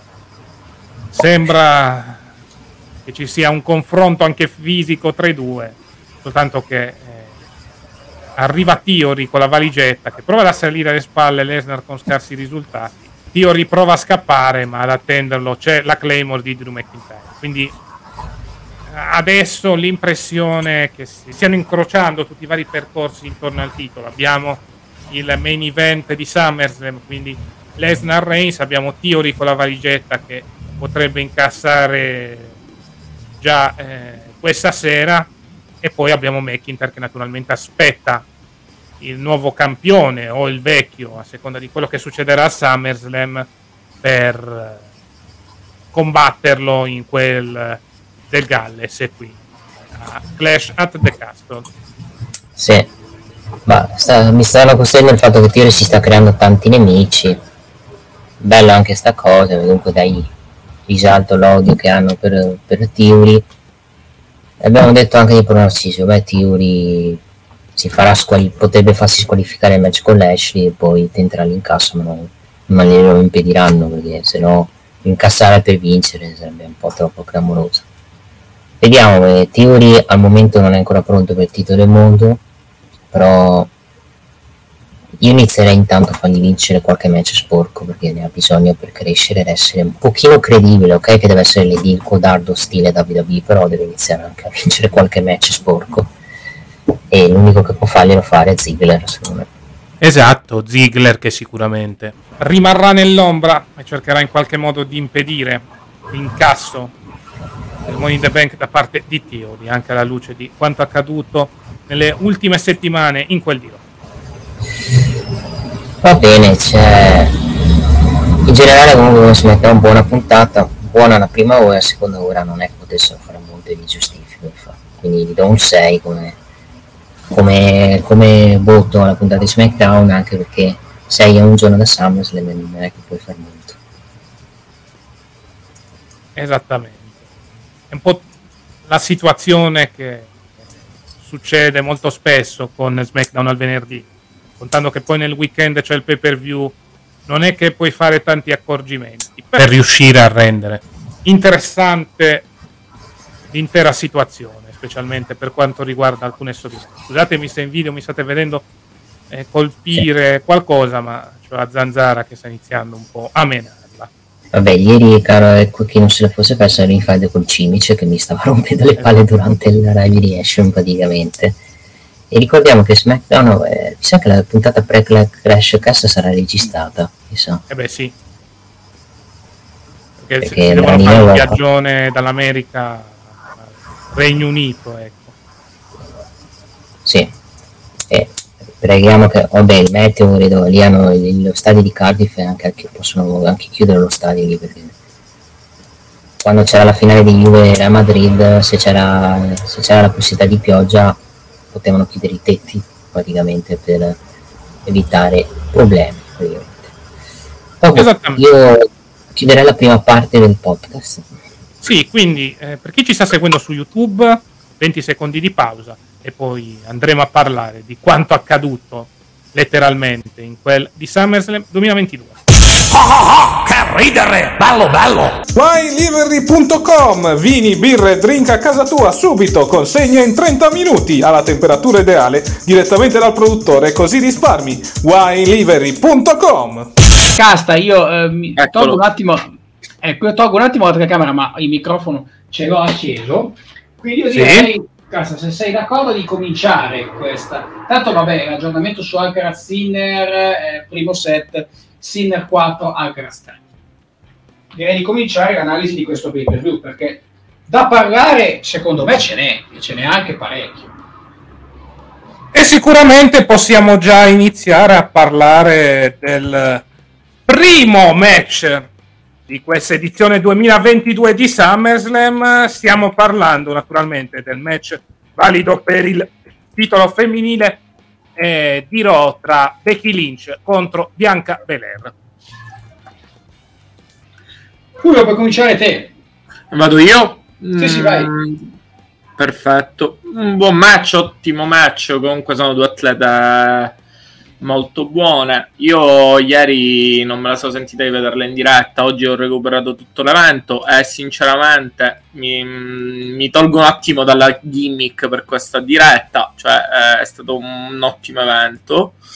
Eh, mi è piaciuto meno di quello di WrestleMania, però comunque mh, mm, anche mh, mm, sinceramente è piaciuto molto anche questo. Eh, per quanto riguarda il finale, io ragazzi, cioè io avete la mia attenzione per quello che volete creare. Per me va benissimo.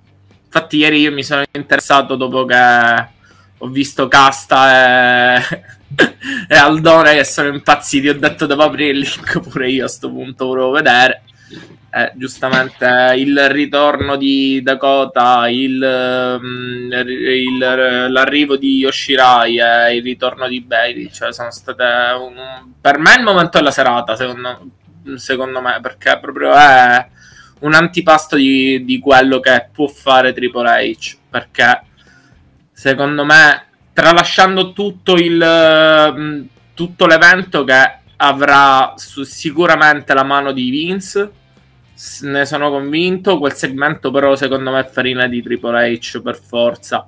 Eh, sia per quanto riguarda anche il ritorno di Dakota Kai. Mm, è tutta farina di, di Triple H. Staremo a vedere. Comunque è stato un ottimo opener I primi due match sono fondamentalmente quelli che mi sono piaciuti di più.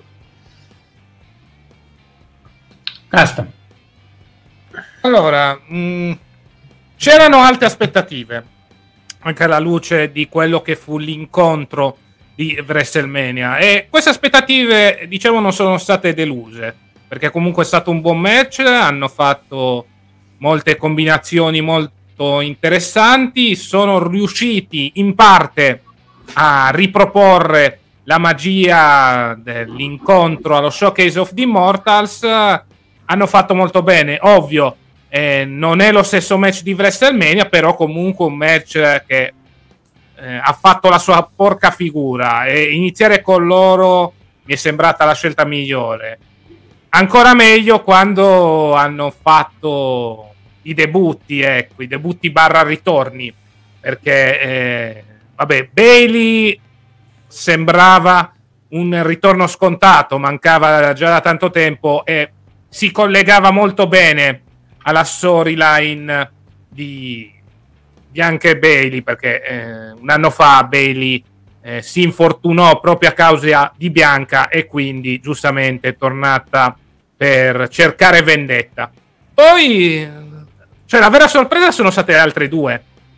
La, la prima da Kotakai, perché da Kotakai eh, adesso avevo letto che era stata licenziata, in realtà aveva deciso di non firmare il rinnovo, evidentemente adesso con l'arrivo di Triple H a capo del team creativo ha deciso di tornare in WWE e quindi entrare in questa Sable. Sable che era già in programma, ho letto da Sì, ma era stata rigettata da Cosa? Vince.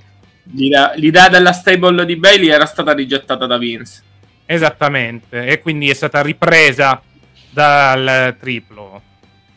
Poi vabbè, Yoshirai, tanto a NXT aveva fatto tutto, quindi era giusto salisse nel main roster naturalmente se fosse ritornata perché le ultime settimane si parlava di problemi per quanto eh, riguarda la giapponese invece è rientrata anche lei in questa Sable. E soprattutto ha cambiato anche nome visto che da oggi si chiamerà Io Sky.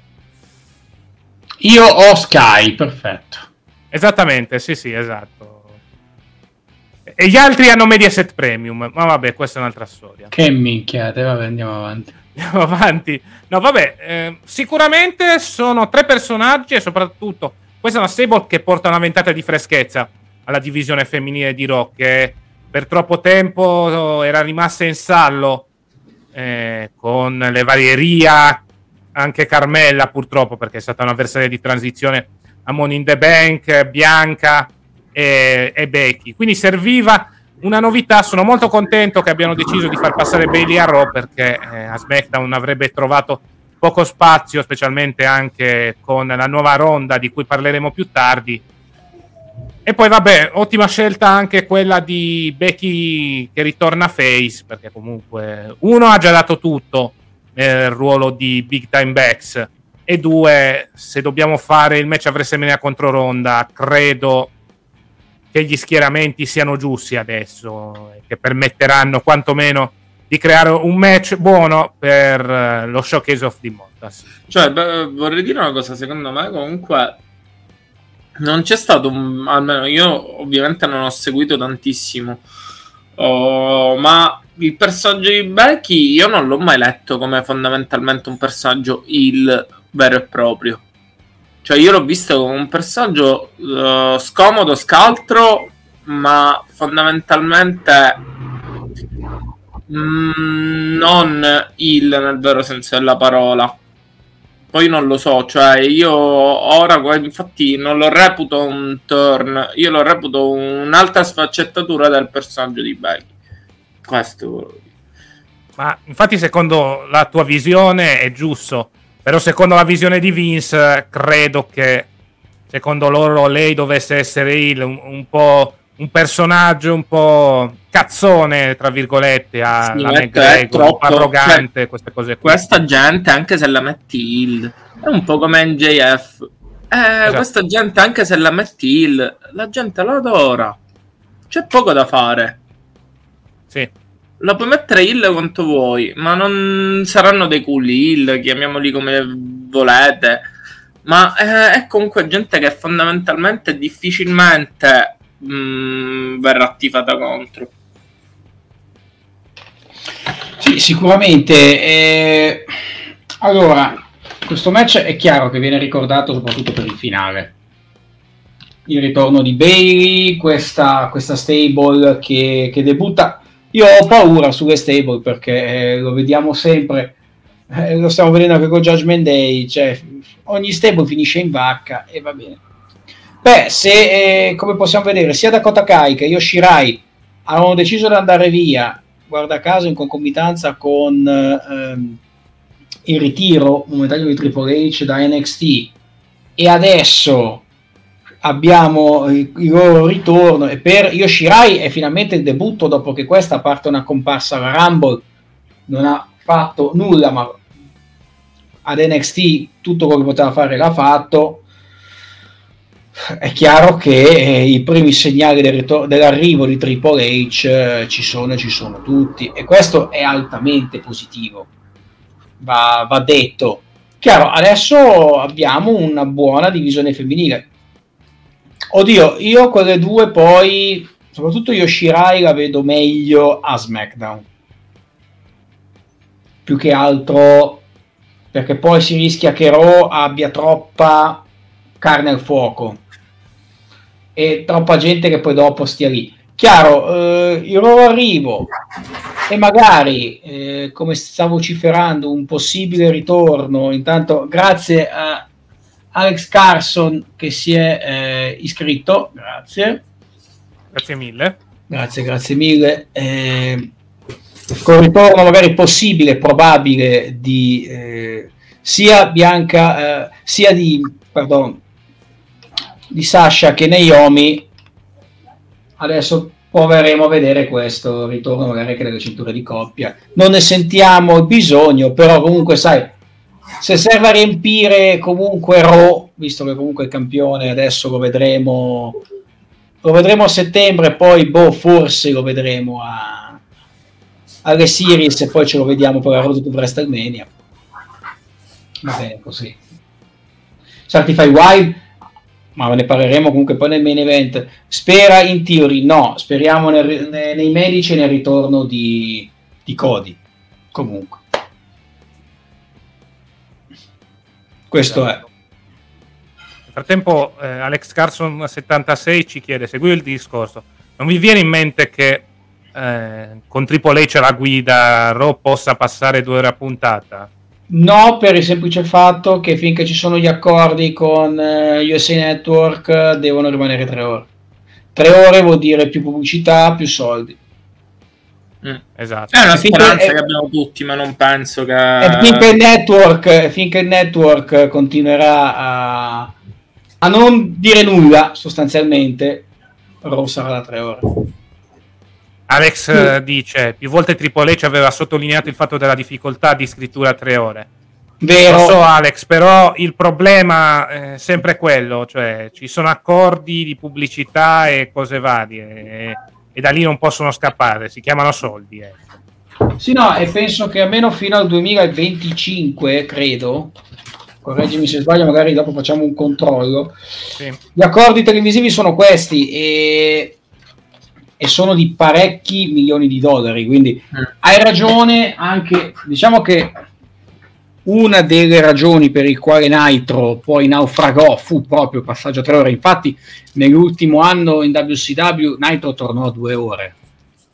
Sostanzialmente è chiaro come eh, non penso che la WWE, almeno in tempi brevi, possa far tornare Raw a, a due ore. Infatti, ragazzi, ricordiamoci pure che Triple H l'ha sempre detto, cioè io non posso eh, fondamentalmente trattare, non tratterò quando arriverò nel main roster a gestire il main roster, non lo potrò mai trattare come NXT. Ma è, è normale questo, cioè lui non ha tutta la libertà che magari poteva avere ad NXT, soprattutto nel periodo in cui era nel network e non era in, uh, in USA. Eh, quindi uh, poi volevo rispondere un attimo quando tu hai parlato del match uh, e hai parlato delle stable, cioè ricordiamoci che comunque ha sempre puntato sulle stable Triple H, sempre. Quindi secondo me farà pure una fine, beh, è possibile che faccia una fine Quello diversa. sì, basti pensare anche all'Undisputed Era, cioè dico, possiamo pensare a tutte le stable che ha avuto, che ha voluto, perché l'Evolution l'ha voluta lui. Cioè, dico... Beh sì, basti pensare ad esempio all'Undisputed Era o ad altre ah. stable, ad NXT, quindi ci sta, eh, ti lascio finire il discorso, scusa. Sì, sì, no, no, no, questo volevo dire. Quindi secondo me comunque sarà diverso dal Judgment Day, che è stata una cosa un po' raffazzonata, soprattutto dopo l'abbandono di... Eh, di Edge o per non parlare di quello schifo manco mi ricordo più come, come si chiama Retribution eh? eh? Retribution. La Retribution. Mamma mia. Quindi dico, stiamo a vedere, speriamo bene. Sì, no, ma allora, ripeto, è chiaro che però va anche detta una cosa.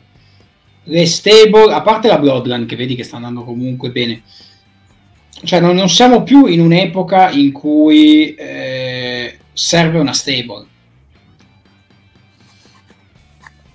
Mm, ni. Ni.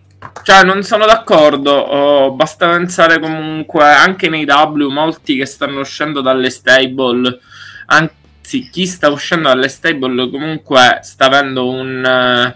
Eh, diciamo un risalto maggiore. Eh, le stable hanno imparato a farli conoscere. Ti posso fare l'esempio di Ricky Starks, che è quello più recente. Dico, uscito dalla ehm, dalla stable di Taz, ora soprattutto che ha pure spattato con, eh, con Ops, ha fatto comunque un passi da gigante, cioè forse la persona più over eh, che ci sia al momento. Poi anche Jungle Boy. Jungle Boy è over come Cristo è quasi sicuramente lo sarà pure Wheeler Utah una volta che la Blackpool eh, Combat Club non ci sarà più. Quindi no, non io, si... non ti dico che non sia importante avere una stable. Mm, chiaro è che è difficile da gestire. No, sono difficili da gestire. basta vabbè, eh, le ultime stable guardiamoci bene a parte l'Undisputed Era però parlando di main roster perché ne, ad NXT Undisputed Era ha, adesso rispondiamo anche ad Alex. Sì, sì, ti rispondiamo subito Alex. Ha fatto, no, lascialo pure in, in, in sovraimpressione okay. ha fatto quello che voleva nel, ad NXT ok. Il problema di una, di una, stable quando è stata l'ultima stable che ha fatto qualcosa di concreto nel main roster? Beh, la Bloodline ora. Adesso tolta la Bloodline quando? Shield lo Shield, eh, ma, ma, era più, più, che una stable per, allora, per me una stable è a 4, non è a 3. E NWC, NWO e WCW. Allora ti rispondo DX. L'ultima secondo me è l'Evolution. No. Cioè, se tu parli di una stable fatta a 4 uomini, anche la Wyatt Family, cioè dico... Si può ma la Wyatt Family, però il problema della Wyatt Family... Eh, non c'è stato un lancio allora non ha fatto bene a qualcuno. Ma Bray Wyatt, uh... Bray Wyatt è dovuto diventare Fiend per eh, evolversi definitivamente. Alex giustamente lui lo segue dalla Golden Nera giustamente le stable aiutano la WWE ha bisogno di rilanciare la divisione tag team ah, questo è, è, verissimo cioè ma guarda io ti dico, anche, ti dico anche che la WWE ha bisogno anche di rilanciare il mid upper carding perché mm. scusate eh, faceva così schifo piuttosto di Baron Corbin contro o Happy Corbin contro Pat McAfee e ci, e ci arriveremo in pay per view lo facevamo a Raw eh, risolvevamo lo facevamo a SmackDown risolvevamo ma un match per il titolo intercontinentale no? cioè praticamente boh esiste ancora quel titolo? sì esiste lo sappiamo però esiste? Da quanto tempo è che non viene difeso in pay per view? E la cosa che fa impressione è questa: che dovrebbe essere il terzo titolo per importanza. Cioè, la cosa che fa impressione non viene manco difeso, anzi, viene trattato come un titolo che era, diciamo, più di un t- eh, il titolo intercontinentale. Comunque, anche Alex, che l'ha visto nella Golden Era, cioè, è sempre stato un titolo che. Mm, più Vero. vicino ai primari che ai secondari, cioè è sempre Beh, stato Ale- poco sotto. Alex giustamente dice nella Golden Era se era Intercontinental Champion era tra i più 5 Assolutamente. popolare anche nell'attitude sì però meno però infatti eh, per WrestleMania 6 Ultimate Warrior vs Hulk Hogan title vs title I, i match tra Razor Ramon e Shawn Michaels. sì sì sì, sì assolutamente ma Ma per parlare anche di attitude, eh, Stone Cold si vossi, cioè Stone Cold dopo il promo di King of the Ring si fece quantomeno un minimo di regno da campione intercontinentale. Esatto. Se non sbaglio, anche la sfida fratricida tra a un certo punto tra Owen e Brett ha avuto il titolo intercontinentale di mezzo. Se non mi ricordo male o no. Credo di sì. Però no era a prendere- SummerSlam 92 tra British Bulldog e Bret Hart Ah, vabbè, sì. Quello sì. Ok. Mi sono quella fatta a Wembley. Sì, esattamente. Però vabbè, è chiaro, tu hai la possibilità, soprattutto adesso dove hai un campione part-timer. Castano ormai era stato avvolto dall'oscurità. Hai un campione part-timer eh, dove quindi hai la possibilità di esaltare di più i tuoi titoli secondari. Non lo fai e questo fa, eh, fa, fa riflettere. Eppure hai delle persone del mid carding del mid carding che comunque possono mid upper carding che possono comunque farti il main event. Giusto darlo alle donne per carità del cielo. Però voglio dire un titolo intercontinentale nel quale ci combattono Nakamura ci combatte eh, ma anche lo stesso Drew McIntyre lo metti un attimino in parcheggio Sheamus e chi più ne ha più ne metta. Damien Priest eh, era campione degli Stati Uniti fino a poco tempo fa. Anche lo stesso Ricochet, che comunque, anche se non ha una grandissima, proprio il mid carding dovrebbe essere proprio parte dove, sta queste, dove stanno queste persone che sono dei fenomeni in ring, anche se non hanno una grandissima eh, dote, che non può, per esempio, Ricochet è la persona meno carismatica del mondo. Al, al microfono non è, fo- non è per niente forte lo sappiamo benissimo, però dico proprio questa gente magari eh, è brava o al microfono o sul ring, cioè questa è la gente secondo me da mettere nel mid, nel mid carding, cioè gente che si deve sviluppare, sviluppa, però lo devi fare vedere anche un miglioramento, lo devi fare, cioè se tu non gli dai l'opportunità, questa gente non potrà migliorare mai. No, ma d'accordo, sono pienamente d'accordo. E basta vedere anche, facciamo ancora un salto indietro, Shelton Benjamin subito dopo che si è splittato dal team Angle da campione intercontinentale, cioè ha schienato pulito Triple H nel 2004 ed era un riconoscimento per pochi eh, poterlo schienare. No, ha ragione, eh, giustamente Undertaker dice che alcuni midcard non sono riusciti a costruirsi un personaggio e ho capito, ma hai anche delle scritture anche cervellotiche. Esatto.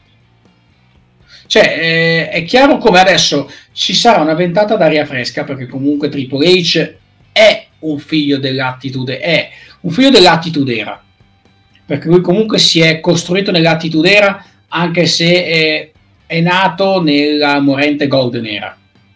Sì. Perché comunque Triple H Nella New Generation, diciamo sì. Sì, Triple H era membro della click, già ne- alla fine del 93-94 già stava cominciando a comparire, si è fatto comunque un match contro l'Ultimate Warrior, orribile, d'accordo, Brutto, veramente brutto, l'ho visto l'altra volta. come, ta- come tanti per, co- per ovvie ragioni, però comunque lui ha vissuto tutta la attitude era, la ruthless aggression, quindi ha chiaro idee innovative.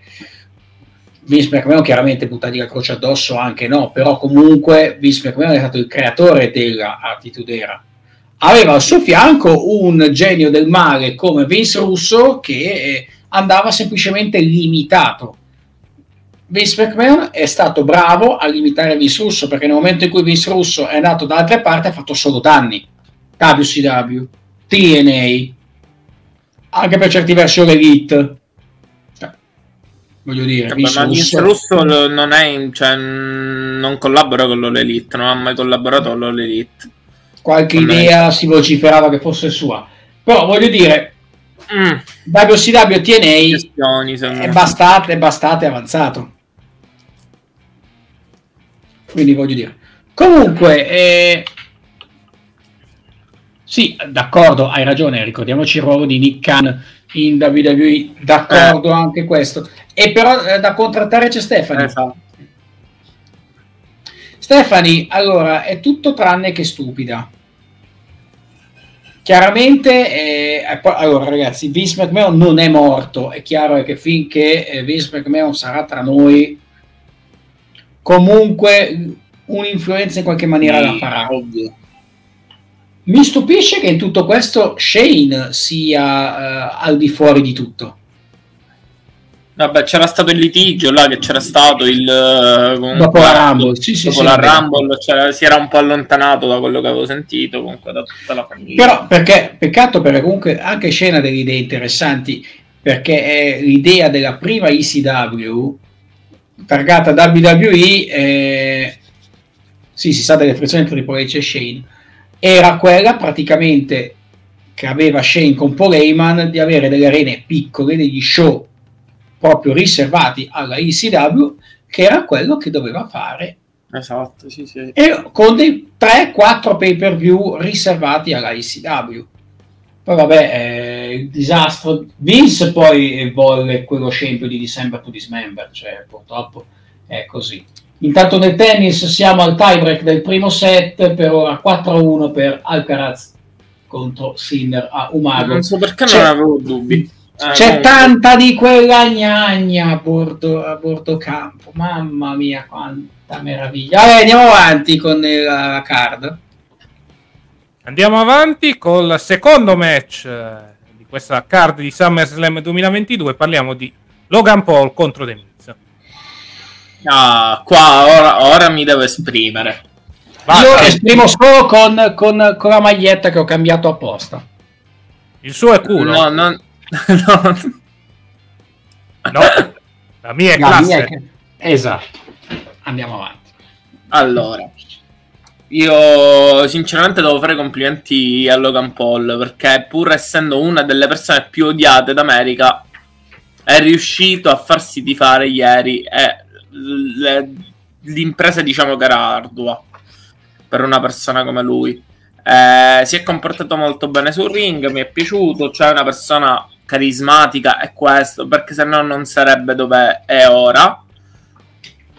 Mm, aveva comunque di fronte, ma a fianco aveva comunque uno come Miz che è mm, un fenomeno in tutto. Vabbè, sul ring non è eccezionale, ma la storia te la sa raccontare perfettamente. Quindi, mm, sinceramente, sono rimasto stupito in positivo. Mi è piaciuto, diciamo, molto. Sono molto contento di aver visto questo match.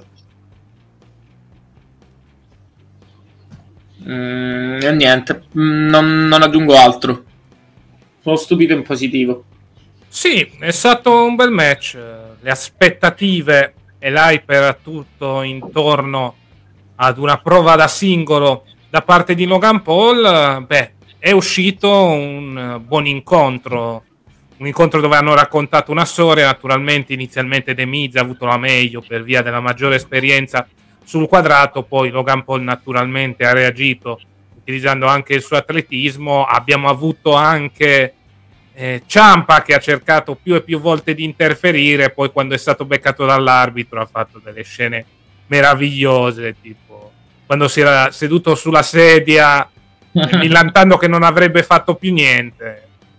Sono andati avanti così per tipo due o tre minuti, poi è apparso AJ Styles che ha portato praticamente fuori dall'arena eh, l'ex NXT Champion. Per il resto un bel match, bella anche la Frog Splash dal, dal paletto verso il tavolo di commento di Logan Paul, è un buon incontro, ecco, naturalmente non parliamo di senza infamia super match tecnico o cose varie, però per come è stato costruito ha fatto la sua porca figura.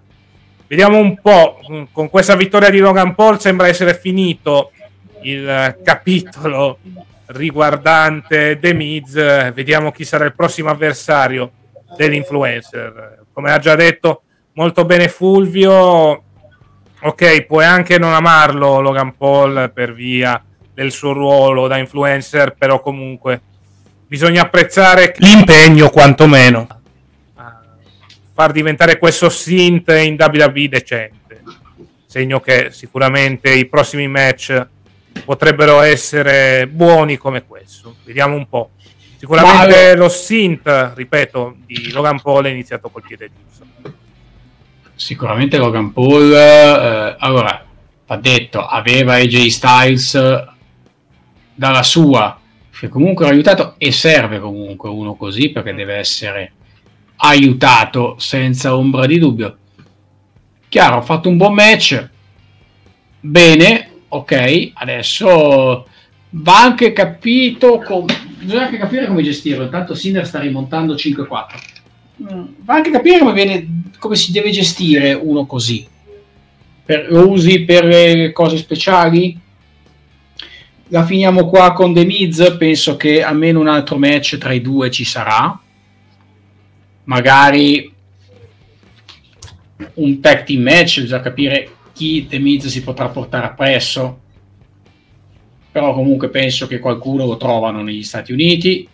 Di youtuber appassionati di wrestling ne abbiamo. Se no, vabbè, non c'è mica problema. Beh, c'è la voglia, c'è che sai. No, ma sì, anche... ma se, se, no non c'è problema. Dai, se no lo, lo, proponiamo noi un, uh, un match, un tag team match, Logan Paul e DJ Styles contro uh, Nick, i fratelli Isosom, Nick e Max.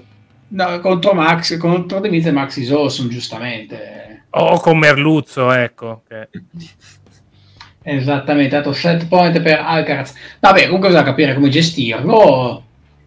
Se magari per uh, momenti speciali, penso che comunque avremo ancora un, uh, una rivincita. Non so se magari la faranno a Raw o comunque a Cardiff penso che sia da sfruttare a Cardiff. Però sai, anche lì, mh, mm, ok, The Miz lo conosci, ma Logan Paul lo conoscono in, Inghilter- in, in Scozia, anzi Galles? Sì, tutto per i suoi scandali. Comunque là ha avuto il match con KSI che è inglese. Eh, già lui ha fatto diversi match comunque in Inghilterra contro KSI uno tra l'altro se non sbaglio è stato in Inghilterra a Londra non, non mi vorrei sbagliare Ehm, quindi comunque sì, ecco, per essere conosciuto è conosciuto. Comunque... Intanto il contatore è andato a zero della trasmissione perché comunque abbiamo superato i due giorni di live. È andato a zero. Sì, sì, è andato a zero il contatore de- di Twitch. Fantastico. Vabbè, andiamo avanti. E niente. Mm, posto. Ok, Casta, vogliamo andare avanti intanto? Sì, no, sto rimanendo un attimo. Ha vinto il primo set. Ha vinto il primo set Alcaraz. Ah, ecco, è tornato il contatore per fortuna. Ha vinto il primo set Alcaraz 7-6 su Sinner. Esatto. ci devono togliere l'ultimo strike, Casta, quindi dobbiamo fare i bravi beat. Esatto. Ricordatevelo sempre. Cari amici, esatto di Twitch. Ma sì, tra poco dovrebbe essere alla fine della settimana, credo. Comunque. Perfetto. Adesso sì, andremo a leggere, o meglio, a giudicare il terzo match eh, per quanto riguarda SummerSlam. Nel frattempo ricordiamo i nostri sponsor, winelivery.com, vieni birre drink a casa tua subito, consegli 30 minuti la temperatura ideale direttamente al produttore così risparmi, winelivery.com, Petoraldo Espresso Napoletano, il caffè Borbone Magica Emozione, caffè dei Barboni, caffè Lavazza, se Valente forma molti becchi pure Mazza, l'acqua lettera, cosa ti fa fare tanta plin plin durante gli intervalli del Napoli, Pocket Coffee, cioccolato preferito da New Day, le Pringles, Eccole che arrivano, eccole qui. Voilà. Il Ferrero Rocher, il cioccolato preferito da Ricochet, la Fiesta, la melenina che Nick mi mangia in testa, e infine i Frosties, i cereali che piacciono a Nick Rosberg e che forse iniziano un po' a piacere anche a Lewis Hamilton. Ma oddio, non penso proprio. Sicuramente dopo la pole position di Russell, mm, non lo so.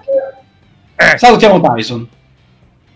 Esattamente. Ma passiamo a parlare del terzo match di questa edizione di SummerSlam. Parliamo dell'incontro valido per il titolo degli Stati Uniti, Bobby Lashley che eh, difende la cintura dall'assalto di Theory e la mantiene. Un match normalissimo da puntata, secondo me. Uh, non... fondamentalmente sì, era giusto dare il rematch a Theory, non lo metto in dubbio, ma per ora comunque um, non hanno avuto fondamentalmente una faida manco nelle, ehm, nelle puntate settimanali, quindi dico, mi sembrava un po' scontato sia il il racconto sia comunque il risultato. Quindi un match uh, normale, cioè senza infamia e senza lode, sinceramente. Non, non penso di aggiungere nient'altro. Tanto Supercoppa di Francia, Paris Saint-Germain 2, Nantes 0. Stavo guardando quello. Beh, come avevamo detto, eh, Chiazzarola, mamma mia, che... E poi... No, scusate, che quando guardo... Eh, pubblico... Andrea Moda! E uh, cazzo, eh, quando inquadrano il pubblico a Umago in Croazia, madre mia. Vabbè, eh, fa, fa, caldo. No, niente, al di là di tutto Vado questo... a cercare su Instagram, torno subito. Sì, tutto il pubblico... esatto. Vecchio, por- vecchio porco. No, anche io ne sto aggiungendo parecchie di calciatrici. Qualcuna mi ha anche restituito il follow, ringrazio. No, ma sai cosa dovremmo fare? Dovremmo andare a cercare la nazionale eh, tedesca, visto che poverine piangevano, andiamo a consolarle. Esatto, esattamente. Tutte, tutte, cosa che tu sai che lo devi fare, eh, vero, sì. Cast? Bravo. Vecchio e ingordo. Sì, io e Casta sì, siamo due ingordi. Vabbè, al di là della parte Bavosi e C, no, niente, eh, allora, era normale che Bobby Lashley mantenesse la cintura. Ecco, vedi, qui è stato un main event, ha vinto, aveva il titolo in pari, aveva il titolo attorno alla vita a inizio anno, complice un infortunio, lo fai tornare, comunque se gli dai la possibilità di fare qualcosa con il titolo secondario, magari dandogli anche qualche main event, non solamente eh, metà, la, la, metà sera, potrebbe anche essere. Eh, si può costruire qualcosa attorno. È chiaro che Theory, ma era palese che puntasse alla, al bersaglio grosso a incassare, l'aveva detto e stradetto in tutte le lingue, in tutte le salse, in ogni luogo, in ogni lago. Io devo incassare, io incasserò, io incasserò. Ecco, poi sei stato asfaltato come giusto che sia. E buonanotte ai suonatori. Adesso ti dirò contro Bobby Lashley ci manderei uno, almeno per dare un attimino di credibilità a sta stable che ormai è, ha credibilità di, di Deciglio in nazionale almeno uno tra Finn Balor e Damien Priest contro Bobby Lashley oppure perché no lo stesso Logan Paul sì anche perché al momento Lashley non ha avversari dopo Theory, visto che ha finito praticamente la fight da ieri sera, quindi serviranno nuovi number one contenders per il titolo degli Stati Uniti. Al di là di ciò sono d'accordo con la vostra opinione, match normalissimo. Diciamo che in diretta avevo apprezzato il fatto che comunque Theory avesse ceduto in fretta, perché giustamente eh, doveva incassare, quindi ci poteva stare che questo match venisse sprecato dall'ex pupillo di Vince McMahon per poi andare ad incassare in forma eh, durante il last man standing. Per il resto, come ho detto, match normale. Vediamo cosa succederà per il titolo degli Stati Uniti perché è un bel punto di domanda. Beh, qualcosa lo scopriremo Beh, domani te, Puoi mandare Logan Paul, puoi mandare eh, uno del Judgment Day. Puoi mandare anche Kevin Owens, che in questo periodo non sta facendo niente. Quindi hai, hai, hai alcuni nomi per il mid-carding, però devi comunque costruire una storia dietro. Ecco. Puoi anche mandarlo perdente Seth Rollins nel frattempo uh, con Riddle che continua a rompergli le palle. Esatto. Puoi fare anche ci così. Potrebbe anche stare, ci potrebbe anche stare. Chiaro come eh, adesso devi un attimino rafforzare la figura di Lashley perché sennò ragazzi non ha senso. Ma uh, io a proposito di Rollins, cioè ricordiamoci che comunque lui fondamentalmente da Reigns non è mai stato sconfitto, quindi in mancanza di Cody non lo so. Non lo so, perché fondamentalmente alla Rumble non è che è stato sconfitto. No, quello no, effettivamente no, però è chiaro come, vabbè, Rollins lo costruisci in un attimo. Sì, tra l'altro. Chiaro è che adesso comunque devi trovare qualcosa da fare perché eh, a settembre, visto che comunque ad agosto non ci saranno pay per view, quindi eh, ci sarà già Drew McIntyre contro, contro Roman Reigns. Eh, adesso devi trovare qualcosa da fare, quindi perché no? Una faida con Bobby Lashley per il titolo degli Stati Uniti. No, andrà contro direttamente inizieranno a costruire secondo me un, la fai cioè, un match con Riddle già da ora. Beh, anche Riddle potrebbe inserirsi, eh, perché ricordiamoci che... Ah, tu dici fare un triple threat, sarebbe carina come idea. Sì, perché comunque anche lui è stato un campione degli Stati Uniti. Mm-hmm. Potrebbe essere utile quella. Ci sta. Comunque, dopo questo Vediamo, match mi pare sia stato il promo. Dopo questo, se non sbaglio, casa c'è stato il promo di proprio di, di Seth Rollins e Riddle. No, l'hanno fatto dopo il match tra Usos e gli Street Profits. Perché hanno fatto il match, poi il promo e poi hanno fatto il match per il titolo femminile di SmackDown. E lì ne, ne parleremo tanto. Esattamente. Passiamo al prossimo incontro. Ecco, i Mysterios contro il Judgment Day. Match Madonna. vinto dalla famiglia messicana grazie all'interferenza del rientrante Edge. Ce n'era bisogno? No. Ti rispondo no. Assolutamente no. Più che altro è stato un match deludente, cioè era un no disqualification match, hanno usato a malapena una sedia.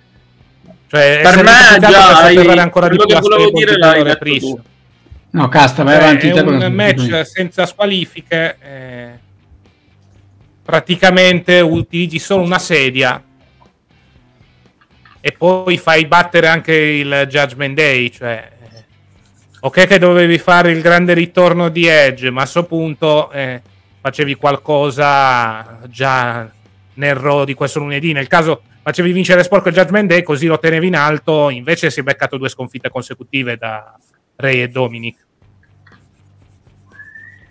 Sì, e mandando anche a donne di faccia di costumi eh, l'ipotesi di un eh, approdo di Dominic nel Judgment Day. Cioè, eh, assolutamente, infatti mi costruisci sta stable perché? Non ho ancora capito io. Non... Allora, loro ma perché allora, c'era allora. l'idea di Edge di creare questa specie di Ministry of Dark, Darkness barra Brood lavorando con alcuni giovani, vedi Priest che comunque fino a qualche mese prima aveva avuto un buon regno da campione degli Stati Uniti ed era stato protetto anche in alcune situazioni. Poi non se ne è fatto più niente. Via Ripley che, vabbè, eh, passava da un tag team all'altro per quanto riguarda la divisione femminile e poi eh, eh, Finn Balor che, vabbè, Finn Balor ha fatto poco o niente, ecco, anche nel suo regno da campione degli Stati Uniti. Quindi poi vuoi l'infortunio di Cody, vuoi altre vicissitudini, hanno dovuto ritornare di nuovo Face Edge e così la Sable si è trovata proprio persa del tutto. E questa è la situazione. Adesso però sono arrivati i colpi di grazia perché comunque due sconfitte così contro i Missirios che con tutto il rispetto eh, non se ne fanno nulla la dicono lunga sulla percezione che hanno di questa fazione gli alti incarichi della WWE. Sì, anche perché se adesso tu lo fai, gli fai tradire eh, Dominic lo fai entrare, a cosa serve adesso? Cioè, sarebbe una spiegazione. Adesso non serve a niente. Cioè, Ma secondo me, allora io la butto là per me a vita breve comunque. Cosa? Il uh, Judgment Day. Sì, anche secondo ma me. sì, ma ha vissuto anche fin troppo per i miei gusti.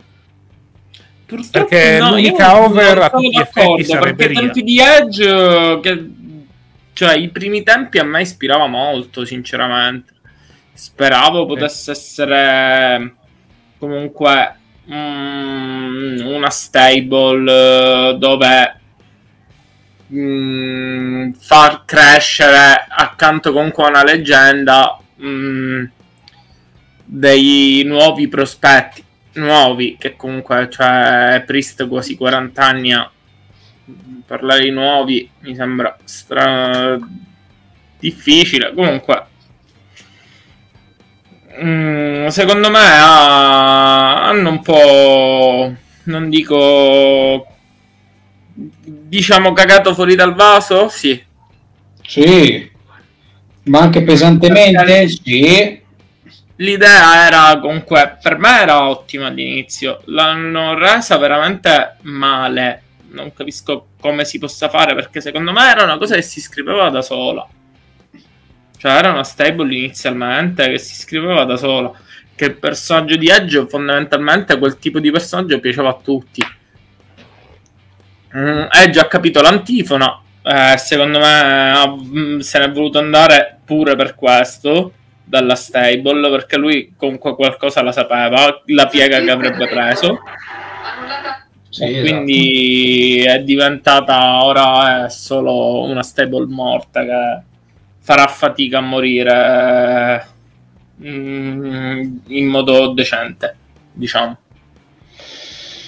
Eh, anche perché eh, qua paradossalmente chi esce più danneggiato è proprio Finn Balor Ah, voglia, certo, perché lui doveva essere comunque quello che prendeva in mano la stable.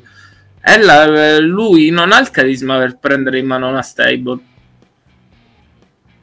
Perché anche quando era a capo del, ballet, del Bullet Club, fondamentalmente, là non è che c'era tanto bisogno. A parte avevi un mostro accanto eh, al microfono come Anderson. Comunque lui al microfono è veramente, veramente forte Mm, avevi diversi di, mm, diverse persone, diversa gente comunque se la cavava. E infatti poi comunque anche stessa, lo stesso Bullet Club è diventato quello che è diventato grazie a Styles subito dopo, perché il potenziale comunque c'era. Lui non è, non è secondo me adatto a essere a capo di una stable, semplicemente. Ora l'hai completamente rovinato. Purtroppo è vero, anche perché vabbè, Priest, bene o male, ma Priest addirittura potrebbe anche ritornare e andare con Edge. Ria Ripley, vabbè, Ria è perfetta qualsiasi cosa faccia. Un po' come Sandra sì. Bullock. Un po' come per battuta Raji in Big Bang Theory diceva che Sandra, Buc- Sandra Bullock è perfetta qualsiasi cosa lei faccia. Ecco, Ria Ripley è perfetta qualsiasi cosa lei faccia. Sono d'accordo con te perché comunque è un'ottima lottatrice, un'ottima worker, è brava al microfono e chiaramente... Oddio, forse sta anche raccogliendo meno di quello che meriterebbe. A voglia, certo, sta raccogliendo molto meno di quello che meriterebbe. Secondo me un altro stint gliel'avrebbero dovuto dare a lei. Ma, sic- ma vedrai che a breve, a breve arriverà, perché comunque... Eh, a breve... Sai che non ne sono così sicuro. Cioè, non lo so, ho brutte vibes verso di lei. Non so perché, anche il fatto che si sia messa con Buddy Matthews, non lo so. Ah, beh, comunque, il discorso è quello lì. Eh, è chiaro come adesso i Mysterios mi puoi anche mandare per il titolo. A sto punto sì, come match come, come transizione sì, perché comunque poi vabbè, ne parliamo tra poco. Penso che gli Street Profits eh, abbiano finito. Quello sì, sicuramente. Perché comunque impressione, cioè hanno ricevuto due sconfitte consecutive, quindi credo che mh, mm, rimarranno fuori dal giro titolato per un bel po'. Vediamo se ci saranno attriti tra i due arrivati a Secondo me ci sarà sì, lo split eh, comunque avverrà a breve, se no non lo so. Ma anche no, perché a una certa bisogna splittarli questi qua? Perché comunque se è palese che vogliono mandare um, più over eh, come Montezford.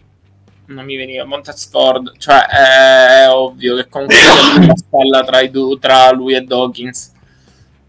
Mm, quindi eh, lui Dawkins è comunque sempre stato anche prima, anche nei tag team prima eh, è sempre stato un gregario fondamentalmente. Quindi mm, quello da, su cui puntare è Ford. Giustamente gli stanno facendo fare un po' di... Eh, come si dice? Mi stanno facendo fare un po' di gavetta in, in, nei tag team, ma comunque è lui quello su cui vogliono puntare. Quello assolutamente sì. Però voglio capire cosa gli fai fare. Perché se lo mandi... Lo metti nell'up, nell'upper mid carding, semplicemente. Gli dai un personaggio heal che comunque lui fondamentalmente è... Mm, sembra, sembra, essere un ottimo caratterista, ci sa fare un microfono, ci sa fare un'ottima presenza scenica, è molto atletico. Mm, anche se lo metti heal, eh, secondo me lui un personaggio heal te lo saprebbe mh, mm, gestire. Se lo metti face anche meglio secondo me. Però... Beh, ma mm, anche Dawkins, ma scusa, se Dawkins eh, gli facesse più da... un po' come si, hanno fatto anni fa con Shawn Michaels e Diesel, no? fargli da, no, da no, io li vedo più come Otis e l'altro, sinceramente, come parallelismo e Tiger Knight, cioè nel senso che volevano puntare su Otis a un certo punto, Tucker Knight non serviva a niente e l'hanno licenziato subito dopo. E a proposito di Tucker Knight, io direi di far entrare quest'altro personaggio. Va bene, allora esco. Tucker Knight si, si palesi, non faccia il pavido. Vabbè, non risponde ancora. Comunque, eh, Casta, tu cosa ne pensi? Se hai altro da aggiungere. C'è ancora la, uh, la schermata di Mysterious Judgment Day. Sì, perché sì, stavamo parlando di quello comunque. Ah, sì, poi dopo noi abbiamo svaccato come al solito. Ok. Esatto, però ti dico, non ho nient'altro da dire su questa questione. Abbiamo... Avete detto tutto voi. Cioè, spiace per gli atleti coinvolti, però sono stati lasciati letteralmente in un buco nero appena hanno turnato su Edge. Eh, quindi si ritrova in questa situazione in cui adesso Edge si prenderà la rivincita e poi sfalderà la Sable, tra virgolette, facendo dividere i tre. Cioè, l'unica futuribile al momento di questa fazione è, è Ria Ripley. Non so che futuro potranno avere sia Priest che Balor, specialmente Balor, con cui ci provano da tempo in memoria e puntualmente falliscono. Ma Balor ha anche tanta tanta sfiga, va detto. Eh. Eh, sì. raga, secondo me Balor comunque Calmini che comunque Triple H mh, lo aiuterà a trovare qualcosa da fare secondo me. Ovviamente non, non, lo metterà a lottare per il titolo non gli darà un titolo maggiore assolutamente. Però come diciamo come ripeto come upper mid carding ci sta a voglia. Perché è uno di quelli, come dicevo poco fa, che ha una carenza in uno dei due aspetti mh, fondamentali del, del eh, del wrestling entertainment. Dico. Esatto. Certo, quello sì. Vediamo se riusciamo a riprenderlo. Buonasera. Mi, mi sentite? Sì, mi ti sentite? sentiamo. Ma la porca di quella troia di StreamYard, vabbè, lasciamo eh, ok, possiamo ringraziarlo, grazie, è stato bello. No, allora Nick. No. Vabbè ragazzi, è arrivato Nick, io vi saluto. No, sì, scherzi. Vi saluto Varo che devo andare. Dai, che devo canciare qualche bombetta alla Fa- Fausto Monblano dopo, però dopo. Va bene, ciao ragazzi. Ciao. Ciao, ciao, ciao. ciao. Nick, due parole sul, uh, sui match precedenti. Allora, Bianca Belair contro Becky, meno bello, di, eh, meno bello rispetto a quello di Vestemania, però mi è molto piaciuto a livello di storytelling e ha aperto secondo me molte strade il post match con uh, Becky che praticamente ha stretto la mano Bianca e l'arrivo de- di Bailey con la sua nuova stable uh, formata da Dakota Kai e Yoshirai che adesso si chiama Yo- Yoskai vabbè. Lasciamo perdere il nome però ci abitueremo anche su questo.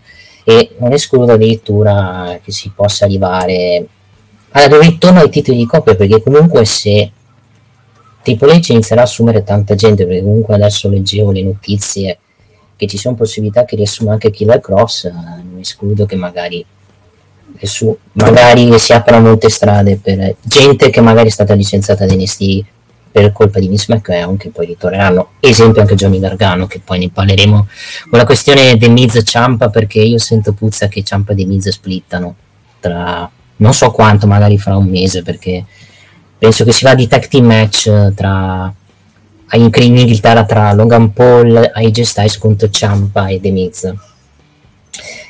Io ho dato un 6,5 7 a questo match tra Bianca Belair e Becky Lynch. Invece il match da Logan Paul e The Miz, Logan Paul eh, complimenti, ha fatto un'ottima prestazione.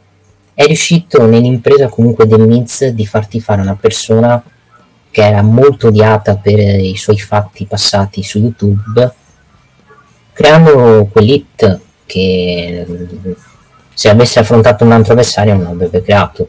Infatti Logan Paul per farsi amare dal pubblico ha dovuto ammazzarsi perché comunque ha fatto un elbow drop sul, sul tavolo dei commentatori ed è, e ha comunque fatto delle manovre che per un commentatore novellino come lui, perché è da sei mesi, è tanta roba. Cioè, rendiamoci conto, Logan Paul combatte meglio di certa gente che c'ha Raw vero Homos, vabbè, quello lasciamo perdere, Homos. Eh, qui ho dato... fatto un bel gol ieri, no? Sì, contro Lione. Sì, Bellissimo esatto. gol.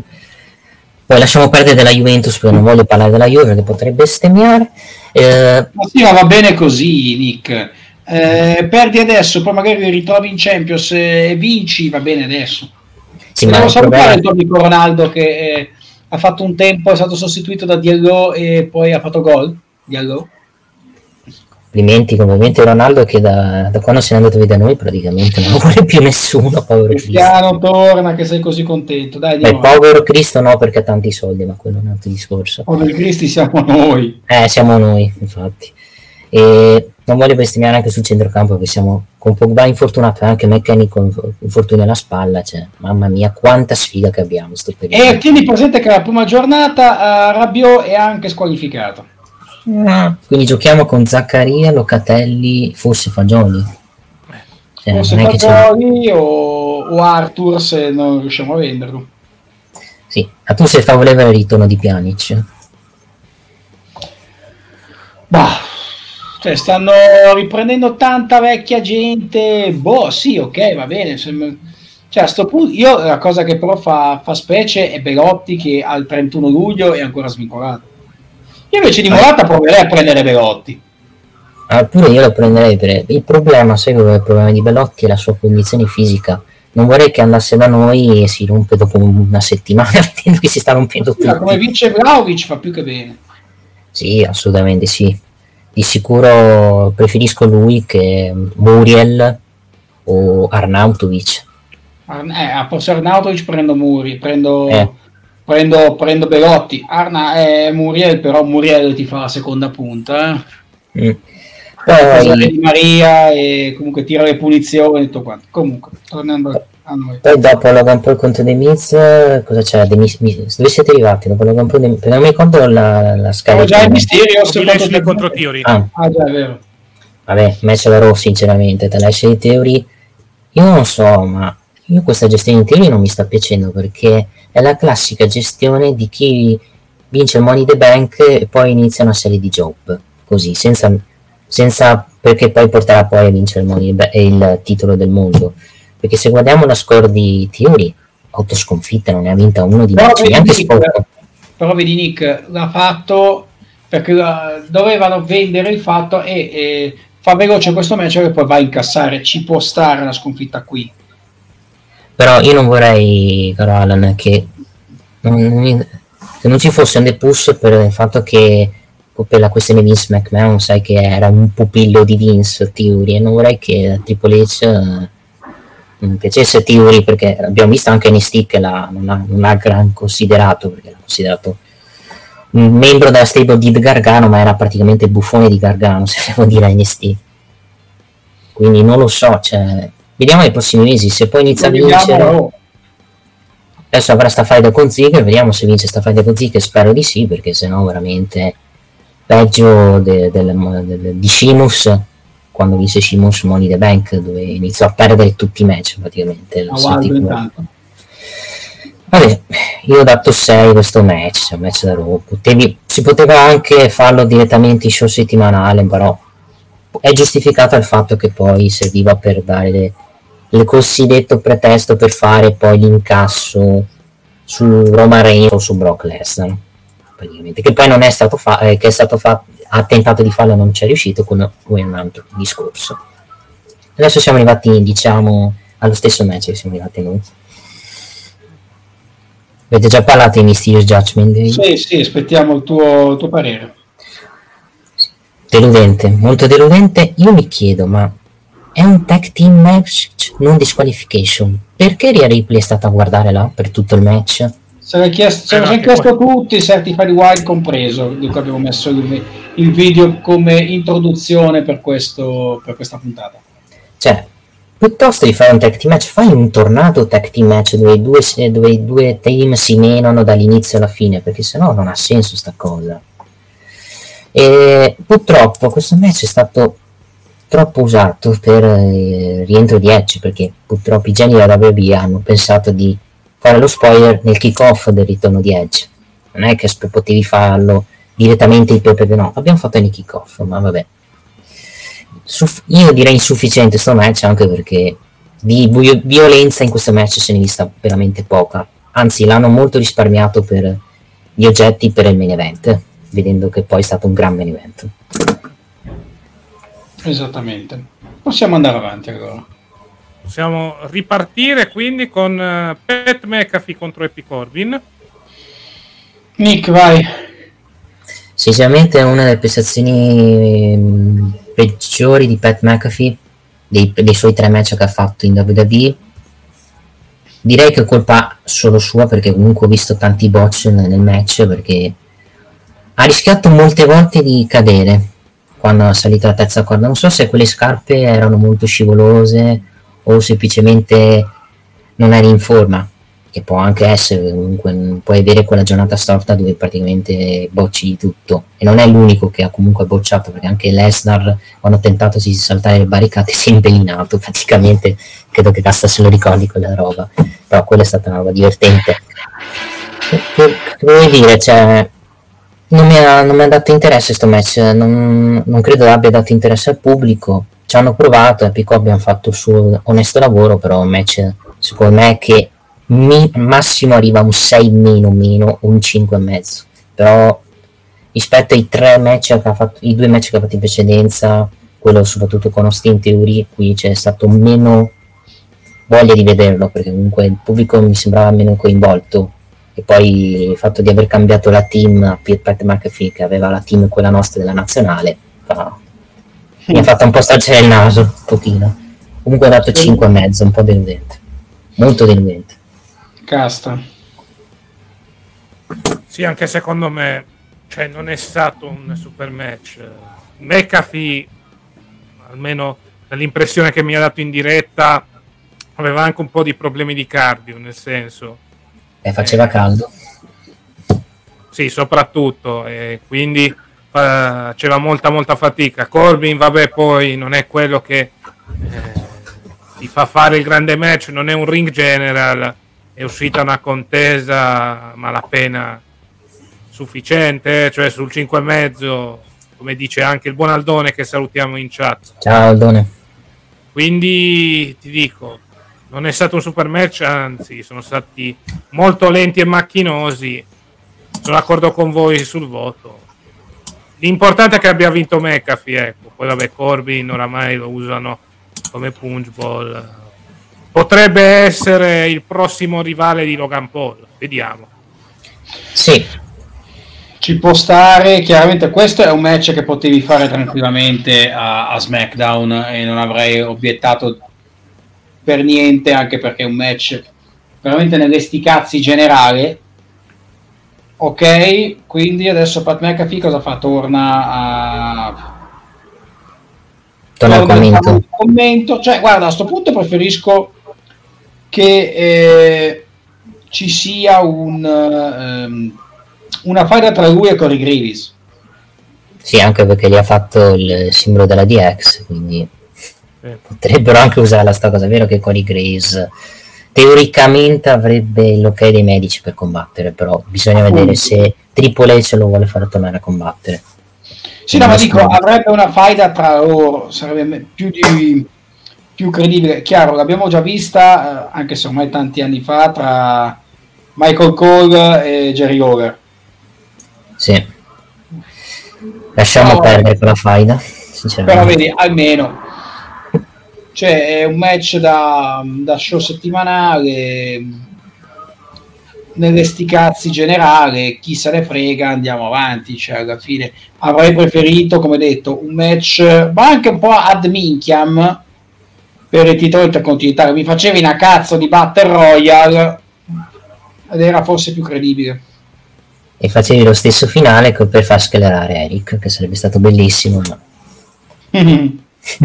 Ma non l'hanno fatto, peccato. Non l'hanno fatto, no. Andiamo avanti. Nel frattempo è appena rientrata la Juventus a Torino. Molto bene. International Champions Cup. Deve dire sti cazzi, ma andiamo avanti. No, no il fatto è che sono rientrati in maniera molto veloce. Eh, Detto no, questo.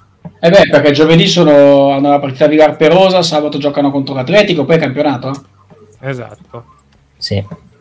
Ecco, passiamo al prossimo match, soprattutto cercheremo di risaltare durante la recensione di questo match l'utilità dell'arbitro speciale, ovvero sia Jeff Jarrett, parliamo del match valido per i titoli di coppia indiscussi, gli Usos che difendono le cinture, dall'assalto degli Street Profits.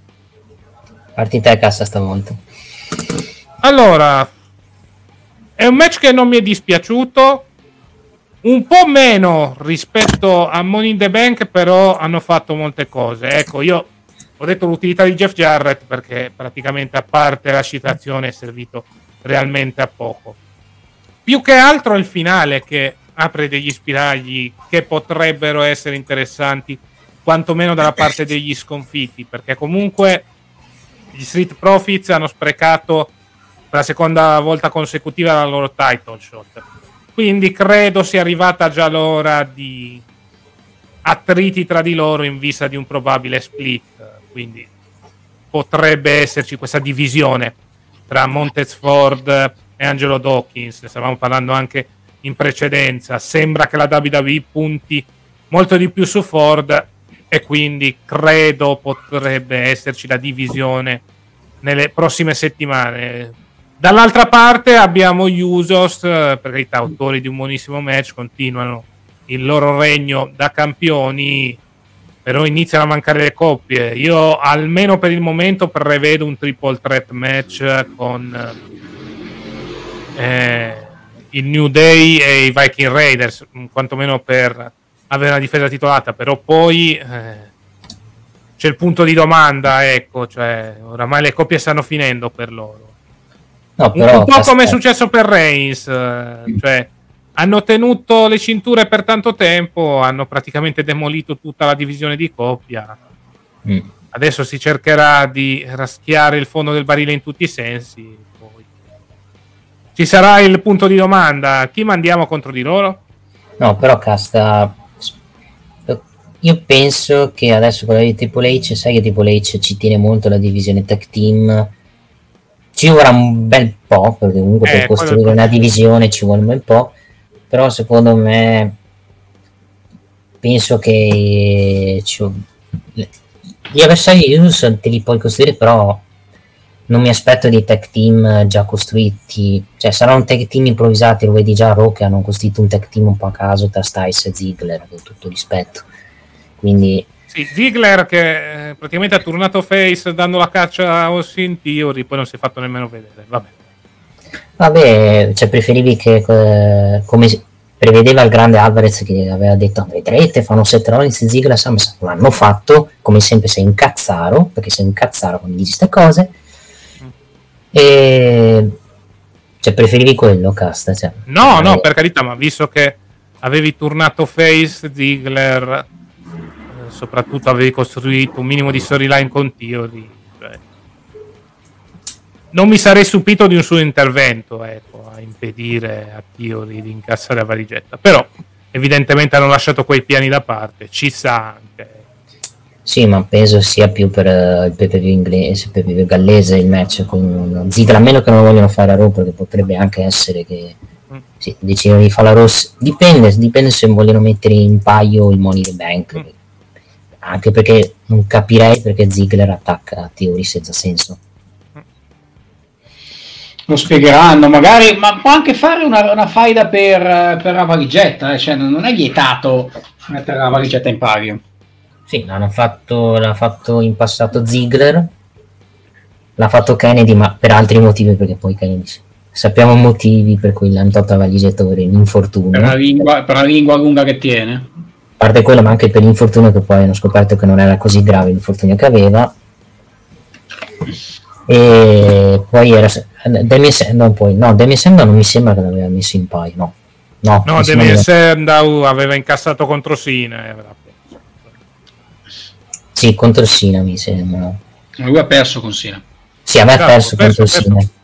Era stato il primo a perdere non per squalifica no, no. ma per schienamento Sina ha perso per primo il primo a perdere il primo a fare l'incasso perdente della cintura è Sina no io dicevo per schienamento primo che ha perso per schienamento perché Sina ha perso per squalifica. Vabbè, comunque. Cosa serve Jeff Jarrett? Un cazzo, cosa serviva? Solamente perché eravamo a Nashville. Evviva, tornato, eh, tutti contenti, grazie, ciao, è stato bello. Sì, ma stasera avrà il match del secolo con Ric Flair, che non vediamo l'ora di vedere. Sì, il, quattordicesimo match di ritiro di Ric Flair. Mm. Sì, è anche una buona card. Sì. Cioè, la card, cioè, a parte il match di tiro, comunque all'interno dello show ha una buonissima card. Il problema è, il problema è che l'abbiamo detto io a Casta, ma perché gli fanno fare un altro match con, con lui che ha un bypass sul cuore? Cioè. È l'infarto match. Cioè, devono, eh, lo fanno semplicemente, cari miei, per business, per soldi soprattutto perché fa soldi. Eh, il, il, matrimonio di, di, Charlotte è costato parecchio. Eh, o l'altro dia, quanti divorzi ha avuto Ric Flair? Un record, credo. Quattro. Quattro, quindi deve pagare ancora gli alimenti, mi sa. Eh, quindi mica attento, eh, perché pure tu con Vabbè, tutte le Flair, purtroppo. Ma con tutte le fidanzate che hai, eh. Quindi fai bravo, eh. salutiamo le tue fidanzate, salutiamo la, la tua fidanzata padovana, soprattutto Valerie, ma Eleonora, che è sempre nel, nel nostro cuore. Eh, Aldone c'è la morte con Binotto. Oh, leggo dalla sì, vabbè, Aldone oggi si scade. Peggio quando, di quando la Juve perde. Cioè. Sì, sì, sì, sì.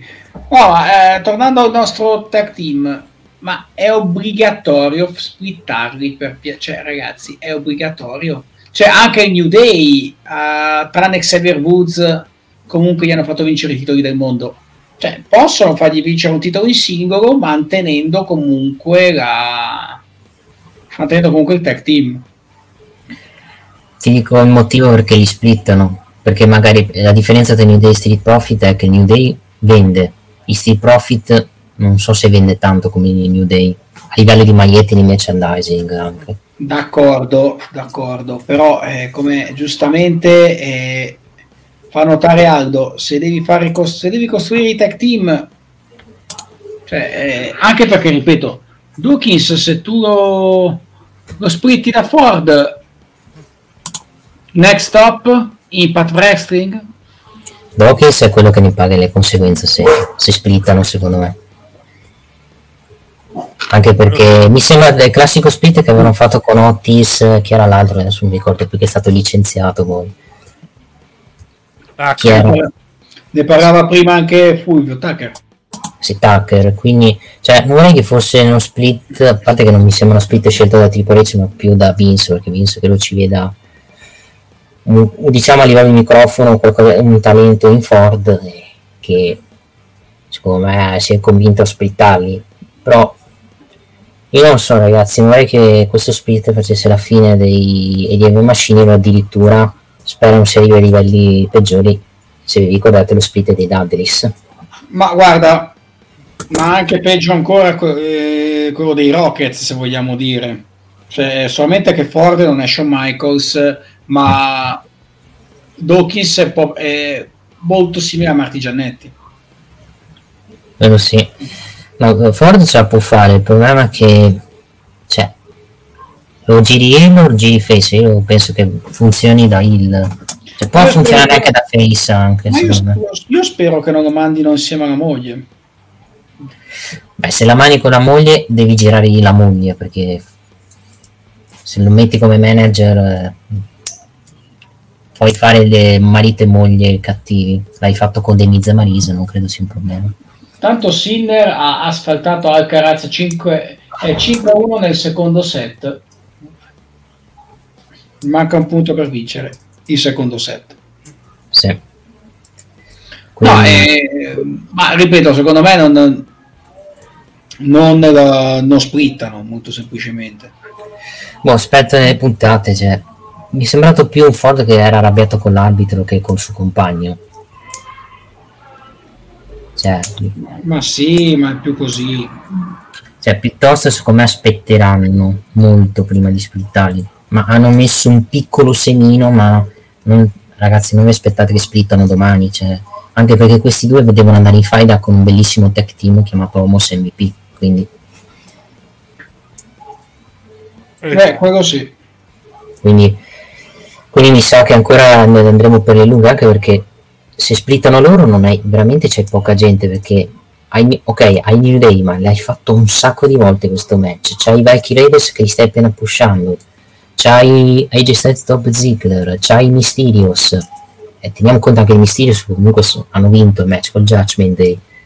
Cioè non è, non è che ne hai tantissimi. Infatti su con Certified Wise sono d'accordo sul fatto che titoli undisputed di coppia di te li terrei non farei due titoli di coppia perché sarebbe un casino con la divisione tech team che hai adesso.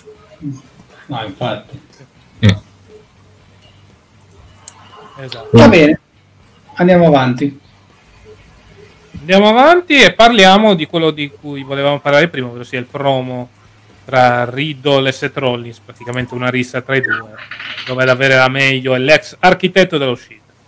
Sì, sembrava una roba più alla NST, ti ricordi quello che aveva fatto Rollins quando aveva invaso, cos'era un takeover esatto. per la faida con Triple H? Cioè questa cosa, questi, questo segmento è un segmento alla Triple H, perché è un segmento dove per rendere cruenta, violenta la faida. sì, anche se l'avrei fatta sinceramente a Raw, non a SummerSlam. Eh, ma devi riempire lo show, eh, Nick.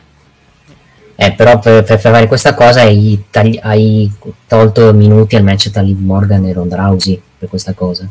Sì, secondo me, ripeto, facevi una fagiolata, però mettevi anche titolo intercontinentale, ma non facevi, però ok. Poi, poi, non capisco perché non vogliono mettere un paio di titoli intercontinentali in pay per view, perché è quasi da un anno che non viene difeso questo titolo in pay per view precisiamo non negli show in generale e avrei, l'avrei evitato segmento avrei evitato di più secondo me il segmento di McIntyre che con la spada ma vabbè deve lì provare un top face per battere Roman Reigns e poi ne parleremo dopo di quello che potrebbe succedere a Cardiff niente Dice purtroppo Real Madrid 4-1, Sensio tutti a casa.